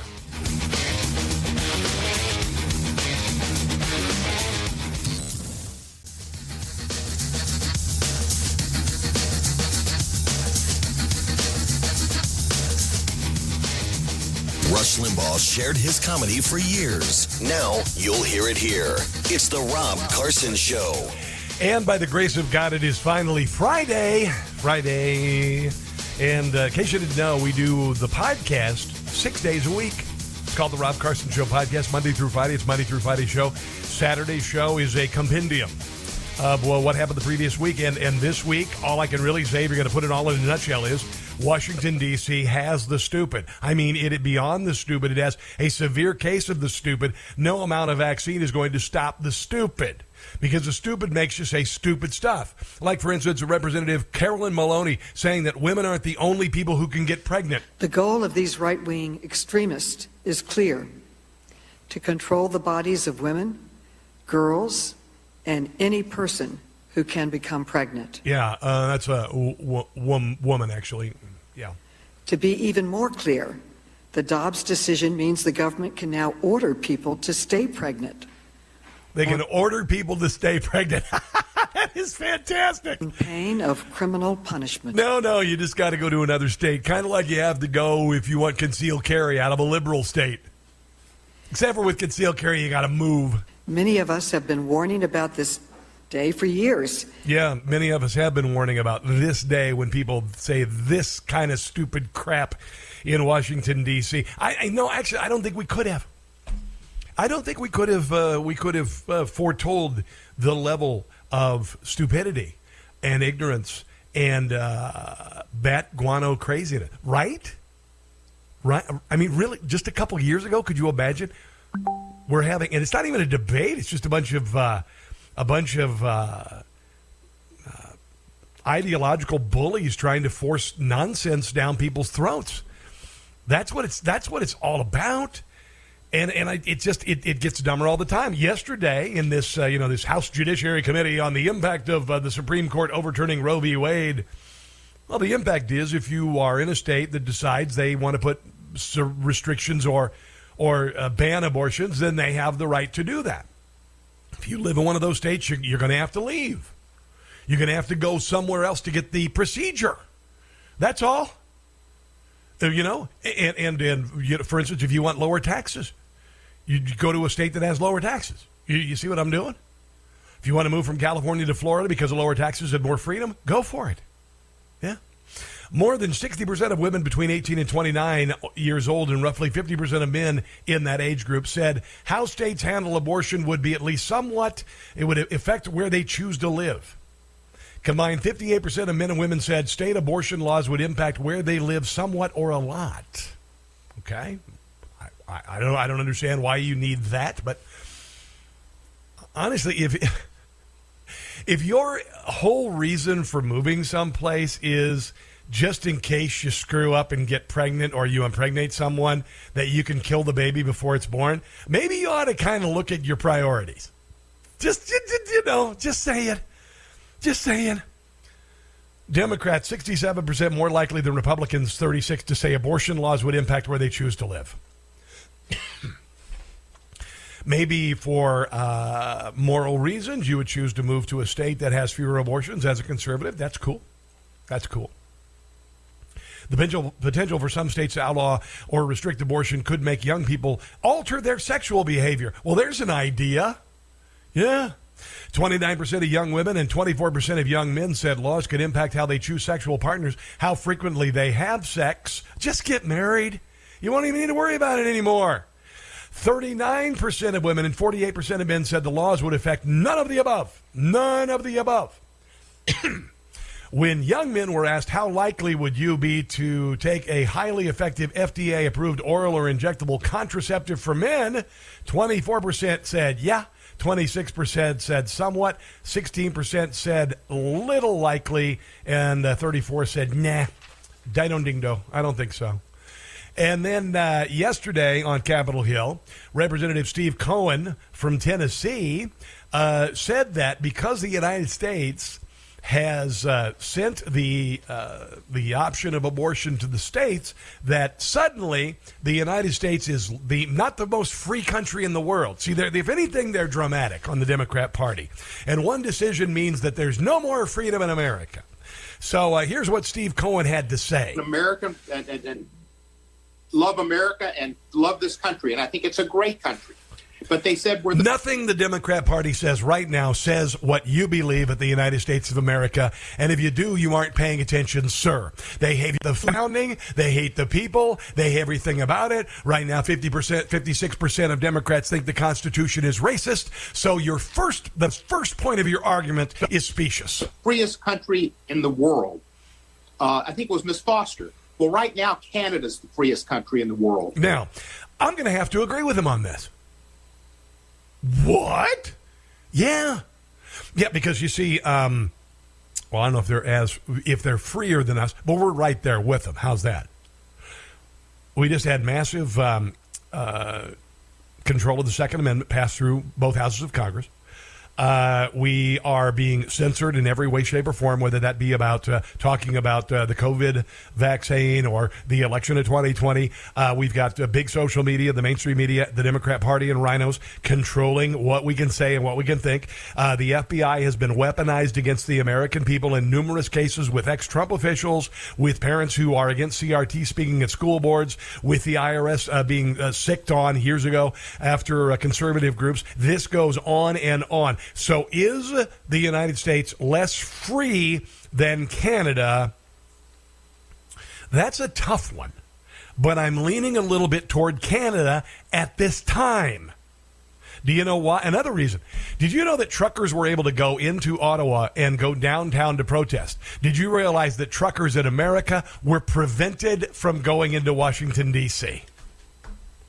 Yeah, I'm kind of leaning towards Canada right now. And there are a few other. I wouldn't move there. You couldn't pay me enough. Countries along with Mostly because the property brothers live there. Canada that are more free than America when we cut women away from having the opportunity to get uh, their families and their bodies to be their choices. Okay, again, here you go. Just say you want a freaking abortion, okay? Yesterday, we heard a, uh, liberal who had an abortion. She called the baby's heartbeat. What the hell she called the baby's heartbeat? They got to change everything because they're so morally and intellectually bankrupt. I, I said this to my friend. Uh, here's here. Yesterday, somebody on Capitol Hill, uh, Sarah Lopez on Capitol Hill, referred to a fetal heartbeat as embryonic cardiac activity. All right, they can't even be honest with what they they're arguing. Women away from having the opportunity to get uh, their families and their bodies to be their choices. That's nonsense. It's almost childlike in its ignorance. It's not stupidity because children aren't as stupid as these people. They're just ignorant because they're young. Here is Representative Mike Johnson giving uh, the uh, congressman from uh, Tennessee a little what for. Mr. Cohen is wrong. Canada's not the most free country in the world, young people. America is the greatest nation in the world. We are the most free, most successful, most powerful But the Democrats are doing their, their level best to make sure that doesn't continue. nation because finally now we have been we've tried to live up to the ideals articulated in the Declaration of Independence and finally now the Supreme Court after 50 years, nearly 50 years of an atrocity has brought us back to that Oh, look, they're going to try and filibuster now. truth. Brought us back to Would that truth. yield It's my time. I will not yield, Mr. Cohen, because your your your comments are absurd. Then this hearing is Your absurd. comments are absurd. Th- This You're hearing, absurd. Oh, dear Lord. Mr. Johnson's time is Thank you. This hearing is absurd. The Democrat Yes. majority has called us here for this hearing entitled The Threat to Individual Freedoms in a Post Roe World. Come on. The first Yeah, it's inalienable rit- it's- it's idiotic. freedom is the right Let's hear that again. Let's hear the title of this stupid, stupid hearing. The Democrat majority has called us here for this hearing entitled "The Threat to Individual Freedoms in a Post-Roe World." Come on, Where in the hell is the? Where's the hearing on? Oh, it's coming in after November. The hearing on COVID restrictions. The the hearing on big social media and the mainstream media and the Democrat Party coming together with RINOs to uh, shut down speech about the election of 2020 and Hunter Biden's laptop. How about that? That would be a meaningful hearing. on. The first inalienable individual freedom is the right to be born. It's the right to life. We boldly declared that in our nation's birth certificate. America should continue He called the Constitution America's birth certificate. I like that. to uphold the sanctity The of British tried to abort us. human life. And state and local and federal government officials have a duty, a constitutional responsibility to protect that fundamental right. Yeah, it's it is remarkable, and it just never stops. They're like the they're like the energy energizer bunny. Here's Elizabeth Warren, by the way. Yesterday, Elizabeth Warren, who said literally, she said that all crisis pregnancy centers should be shut down. Meaning the only option for a mother questioning whether or not she can have a child, she can sustain a child in a very difficult time in her life with regard to the, the a pregnancy. Maybe it was unplanned, whatever. But uh, this this party and and Elizabeth Warren is saying the only thing you can do is to kill the baby. It is profoundly evil what she said. And then yesterday, she wouldn't even condemn these uh, these liberal groups threatening conservative Supreme Court justices. Here she is being confronted outside of the the train of big gas guzzling SU, SUVs that she gets in wherever she drives in Washington D.C. with a driver and armed security. Here's the exchange. Senator, an activist group is offering to pay people if they send in the locations of justices. Uh, do you think that this has gone too far at this point? Uh, she would not answer the question because that's what they do. The the uh, the Democrat Party and a lot of uh, a lot of politicians they do like so many trolls do online. They will shoot a point or or uh, you know whatever at you or a statistic, and they will not stick around for the reply because they know that uh, their argument is going to get they're going to get their arses handed to them. That's what happened yesterday with her. Now coming up, I've got a, a, a new poll that finds where the richest places and counties are in America. You probably won't be surprised. And then we're going to uh, get into the uh, transgender debate still raging. We have the uh, uh, world expert on fertility in the country, Lord Robert Winston, giving the definitive answer on what is male and female. And if you are really down with the radical LGBTQRSTU movement, you're probably going to be mad about it. I'm going to share that. Your phone calls are welcome at 800 922 6680. This is The Rob Carson Show.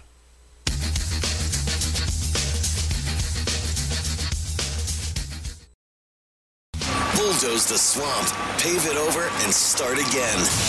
It's the Rob Carson Show.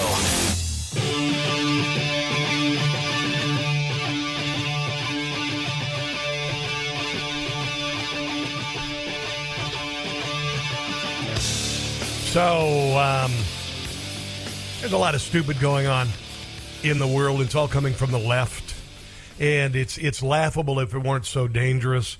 Uh, you've got the candy aisle kids; they're throwing their little temper tantrum. They did it at uh, Capitol Hill and tried to make it like uh, women or men can have babies, and, and they just look like complete idiots. Uh, first images of the James Webb Space Telescope, by the way, um, were revealed on Tuesday. Now, I saw some of those, and apparently, it is a revolutionary thing. It makes the Hubble look like, you know, uh, your grandma has uh, cataracts. Uh, but some liberals apparently have soured on the uh, the spectacular achievement by disparaging the uh, the satellite uh, or the the uh, telescope as homophobic.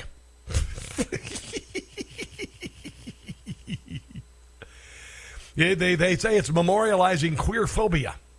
Now, this is nonsense. James Webb ran the fledgling uh, NASA space agency from 61 to 68 during the programs for Mercury, Gemini, Apollo, some of Apollo. Before NASA, Webb served as an undersecretary, of State in the U.S. Department of State during the Truman administration. Critics accuse him of being complicit during the Lavender Scare, when government employees were fired for being gay in the 1950s and 60s. The Guardian reported during Webb's time as administrator, NASA employee Clifford Norton was fired in 63 for, quote, immoral, indecent, and disgraceful conduct after being interrogated on suspicion of homosexuality. Norton later uh, successfully sued for wrongful dismissal. All right? Now, current uh, NASA administrator Bill Nessa, Nelson feel, I guess he felt like he needed to uh, set the record straight. Straight.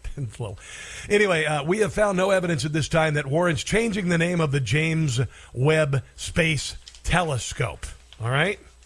All right. Uh, NASA Press Secretary Jackie McGuinness said NASA's History Office conducted an exhaustive research through currently accessible archives in James Webb and his career. Our historians also talked to experts who previously researched this topic extensively.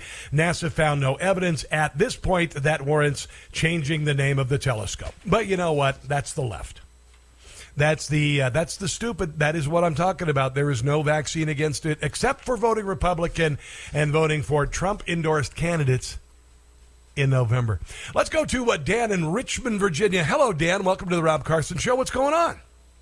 Hey, Mr. Carson. It's a pleasure to speak with you. You too. Uh, I have a bumper sticker idea.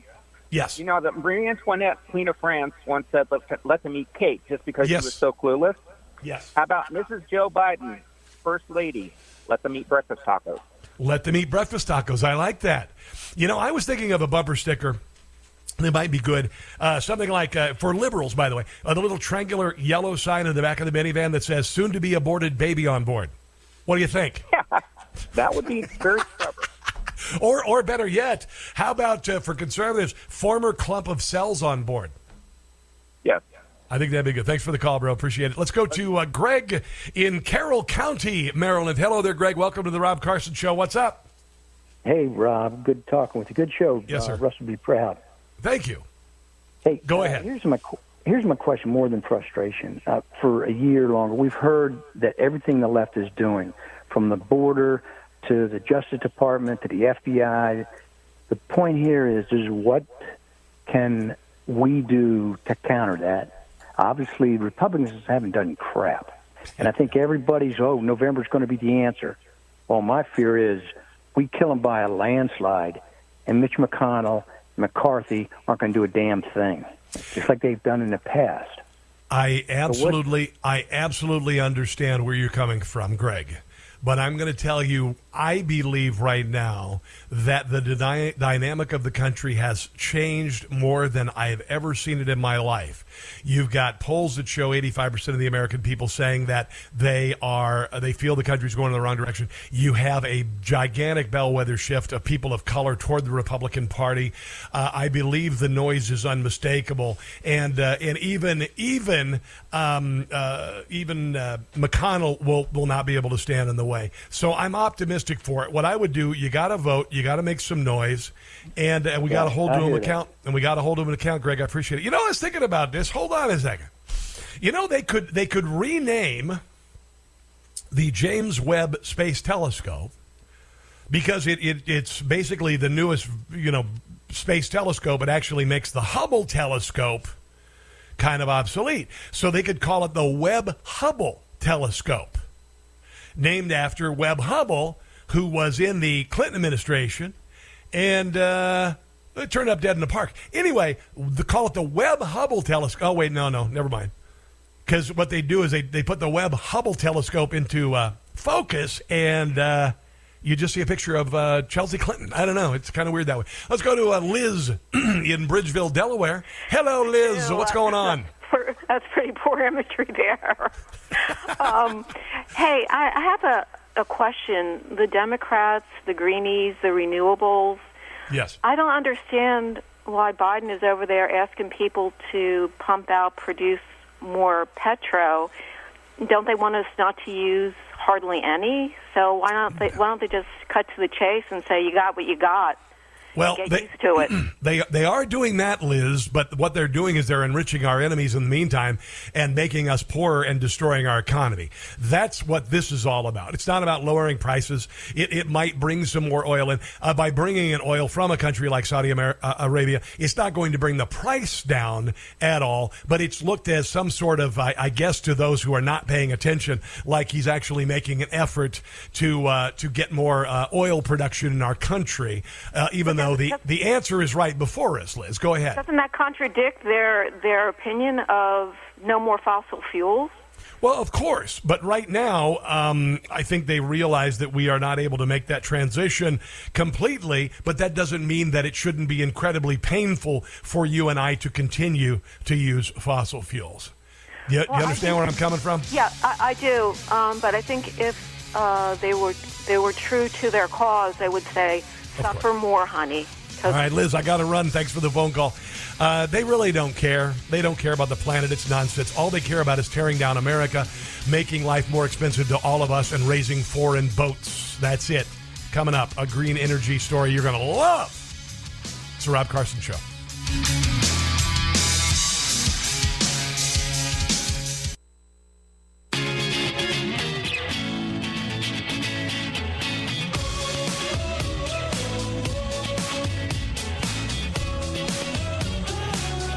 If you get a chance to check out the uh, the podcast for the radio program, it's called the Rob Carson Show podcast. The entire show is posted Monday through Friday. We edit it down and tighten it up a little bit, and then uh, we also do a best of show on Saturday.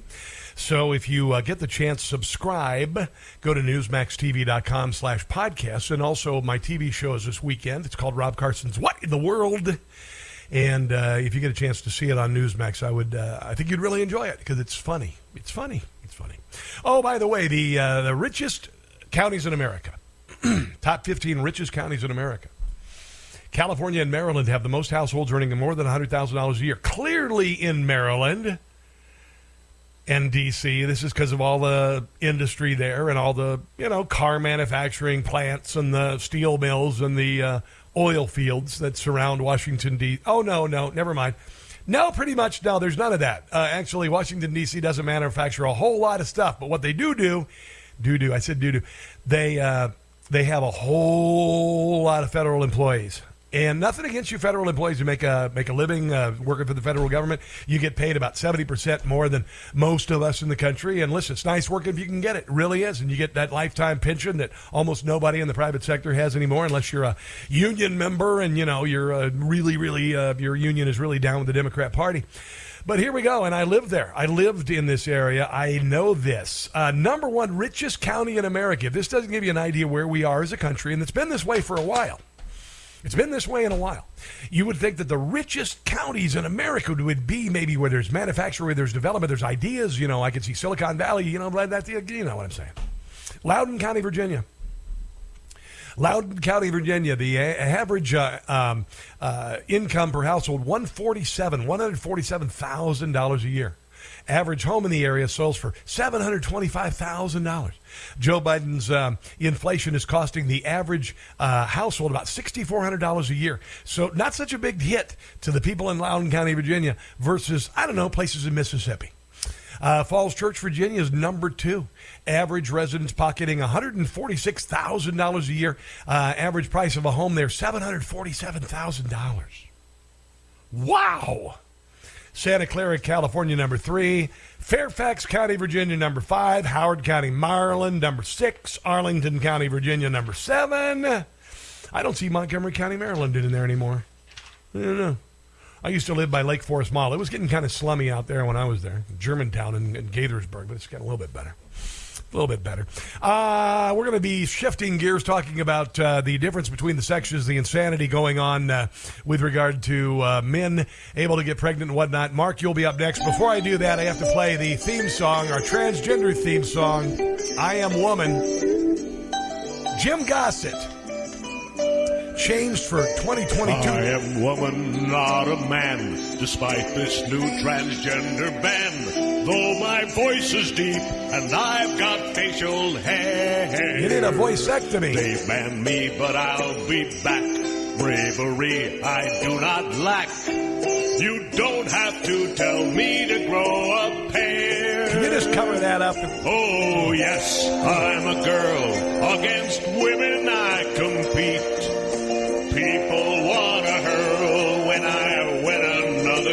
Is Joe Transphobic. Medals. I will steal all of them. I have a beard. Beard. I've got testicles. Testicles. I am woman. Okay. If you say so, I. Venus says that I can't swim. They claim that I am a him. It's a rudder. But I'll be back. Just you wait and see. Or, or a mask. Oh, yes, I'm a she. I even wear a dress, though it's no mystery. The whole package I possess. Package. But they banned me, banned me from everything. I have a brawn, brawn. I have a prostate gland, prostate gland. Woman. Is uh, Jim Gossett, two S's and two T's at jimgossettcomedy.com. Mark in uh, Reisterstown, Maryland on the phone. Hello there, Mark, and a good Friday to you. What's going on? A good Friday to you too, and that was a classic uh, bit right there Yes, in, in the old vein. Uh, thank you very much. Yes. uh, maybe we should ask uh, Elmo there the difference between a male and a female. I wonder if he's chimed in yet, or, or it has chimed in yet. All I know is the last time I visited my restroom and used it, uh, I was quite certain of of my, my uh, maleness. And, You were quite uh, certain. What, what what God gave us when we were born is what we are. Well, you know, that's not what they said on Capitol Hill yesterday there, Mark. Uh, and uh, and they're putting uh, uh, menstruation products into men's restrooms in uh, in in kids' bathrooms and boys' bathrooms around. So uh, urinal doesn't mean necessarily that it's the men's bathroom anymore. Mark, are you sure you went to the right bathroom? It's it's for both. I will admit that it's for both, and also I find it absolutely fascinating that they would put those types of female products in male bathrooms. That's fascinating. Yeah, it's it's also uh, really really stupid. Yeah. Yes, it is. All right, buddy. Have a good. not, Have a good. and we're not. No, we're not. We aren't going to catch the stupid. Thank you very much. This is. Uh, I just got this. This is an underground re- recording. I guess late last week at an eighth grade spelling bee. I was in. Uh, I was a speller in uh, in uh, junior high. I was really good actually. I'm still am pretty good speller. Um, and this is uh, apparently there was a little bit of confusion with the word woman from one contestant. Lincoln, your word is woman. Well, woman, can I have the country of origin, please? I, I don't, I don't, it, probably England or Germany or something. Woman. Um, can I have the definition, please? Uh, we have somebody on the Supreme Court who couldn't answer that question on the Supreme Court. Uh, why don't you ask Judge One? Can I have the definition of woman, please? No. Why not? I'm allowed to ask for definitions, right? The there the a woman is is is Yeah, what, she's, women. what she's trying to say is that each person gets to define f- for themselves what Ah, that's not going to help you spell there, kid. a, a woman is. So can you define it? No. Yeah, well, the rest of us can. Um, it's it's fairly fairly easy actually. It's it doesn't require a whole lot of. You know, I, I guess I've said the most homophobic and transphobic thing I ever could have said to my children when they were toddlers. I said that if you have a PP, you're a boy, and if you have a Nina, you're a girl. And now, and this is the when did we do that? About 15, 12, 12 years, to 12, 13 years ago, I was doing that, and uh, now that would be uh, wow. I would be so on the outs as a parent.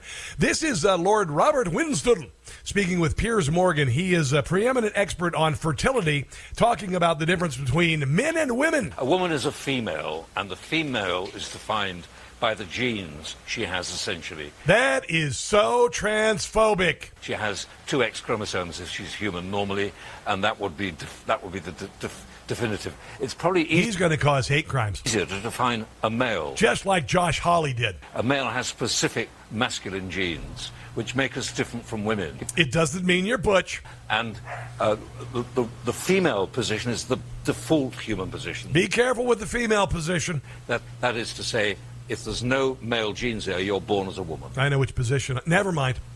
But I mean, dictionaries just simply say a woman is We're an having this debate. adult female Yeah. and a man is an adult male. Why is the world finding it all so complicated now? Because they caught the stupid. It is really quite extraordinary. Basically, we are a cluster. Standing here, oh. I'm a clump of about. Oh, we certainly are a cluster. We're definitely becoming a cluster. It's really quite extraordinary. Basically, we are a cluster. Standing here, I'm a clump of about eight trillion cells at least, each of which of those cells has got my maleness in it. No, no, no, no, no. I think they, the new surgery is they literally go in and change all of those 8 trillion cells. I'm defined genetically. Every single Nah, they just actually cut your boobs off, and if you're a boy, you cut your off, you know. cell has got those male genes. And that would apply to a woman who doesn't have those genes. So that was. make And it is so much harder for a woman to find genes. Seriously. What's the difference? And we cannot escape the fact that we are gene- genetically determined in this way. Of course, they define in terms of our shape, for example, where they have breasts and all the rest of it. But essentially, that's what it amounts to. Well, you know, men can have breasts too. Trust me, you don't work out enough, you get middle age.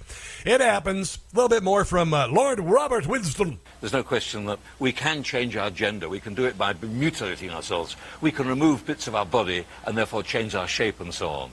But you can't change your sex because that is embedded actually in those genes in every cell in the body. Well, that's not what the Democrat Party's saying in America. That's the difference. And that really becomes a problem because, of course, occasionally you end up with, let's say, somebody who is born a male but then wants to be become a female. So you can have that mutilating operation, for example, but then the question is, should they be allowed to compete in sport? That's a major problem because, of course, they still have certain male. Still not seeing any uh, transgendered males playing professional baseball, basketball, or football. Characteristics. or weightlifting competition or track. Will likely to be given Any sort of strength uh, category whatsoever. an edge over Swimming. the other, other, other, other women. Shot put discus. And so that is where the problem really, I think, lies. And of course, also the issue of just social behaviour in different situations, using toilets, using bathrooms, a whole Right. range of issues like this, Yeah. which understandably worry women. Yeah, yeah, I would be uh, very concerned if I were a woman because you're being replaced. It's an insult to womanhood, what's happening. All out of this. It's an insult to womanhood. If you're proud of being a woman, my, my wife is proud to be a woman, my mother was proud to be a woman, my daughter is proud to be a young woman. You know, there's nothing wrong with it, but, uh, but everybody on the left is saying there's something wrong with it. It's ridiculous. Utterly, utterly, utterly, utterly ridiculous. And if you didn't hear this yesterday, uh, and I'm not, listen, I'm not meaning to come down on transgender people. If you are transgendered, and I, I mean this, I will treat you like the sex that you claim to be. I would never make fun of you. I would never say, "Oh yeah, you wish you had a way," you know, blah, blah, blah, you know. I would never do that.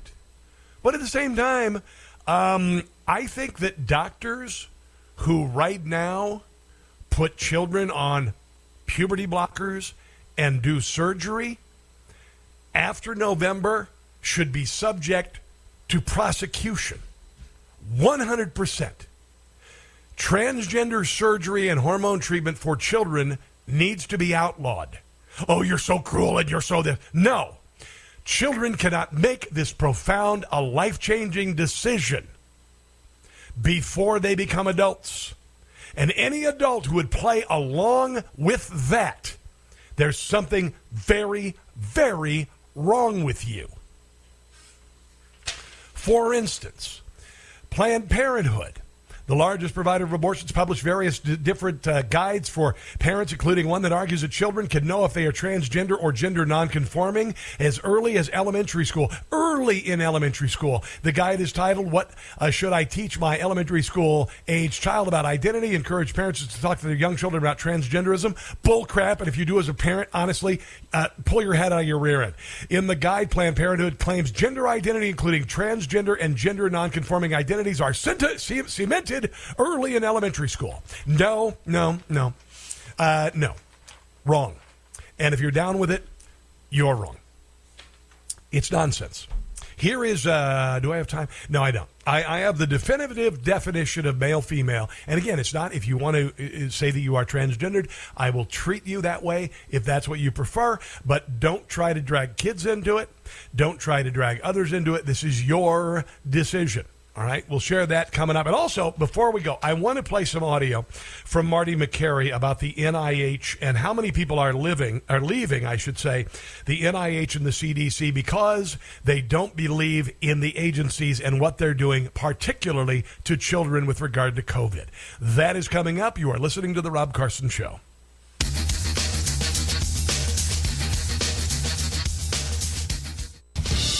60s, we had LBJ. Now we have FJB. It's the Rob Carson Show.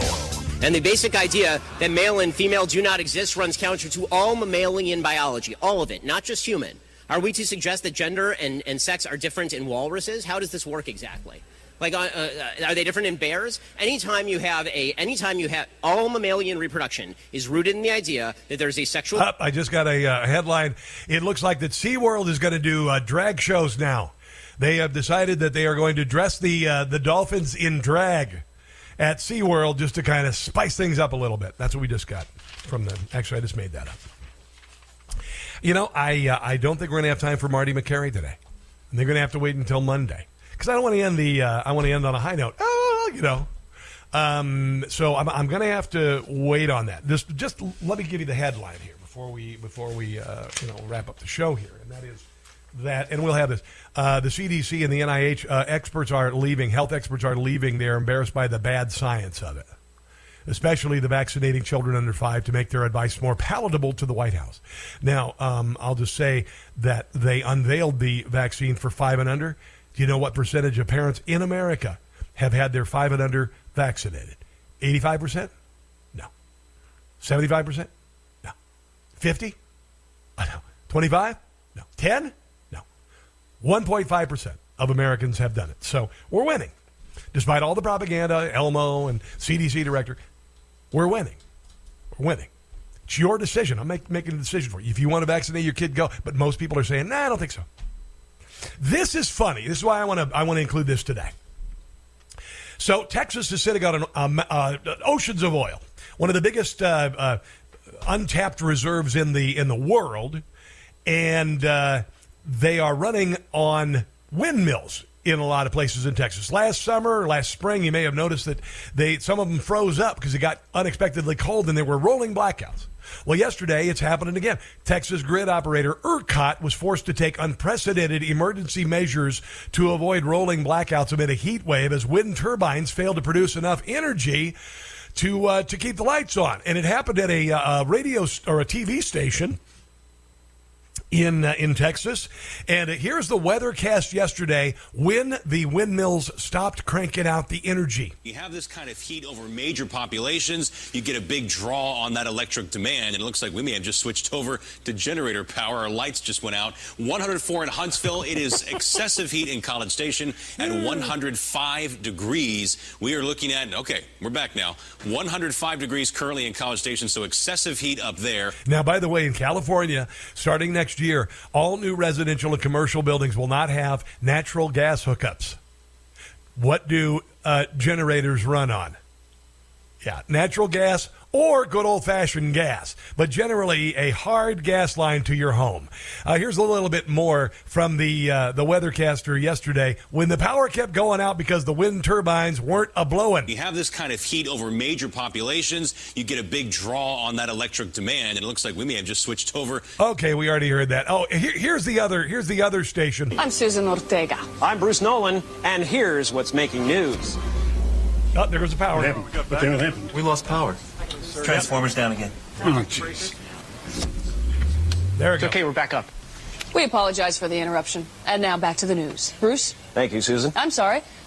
In other news, there goes the power. Oh, for the love of God, what is it? The whole booth is down. No, it's not! In other news, fighting erupted in the Gaza Strip today as Israelis and Palestinians. Bruce. Yeah. What? All right, that's that happened in Texas yesterday. Let's take a break, come back, wrap things up on this Friday on the Rob Carson Show. Stick around here.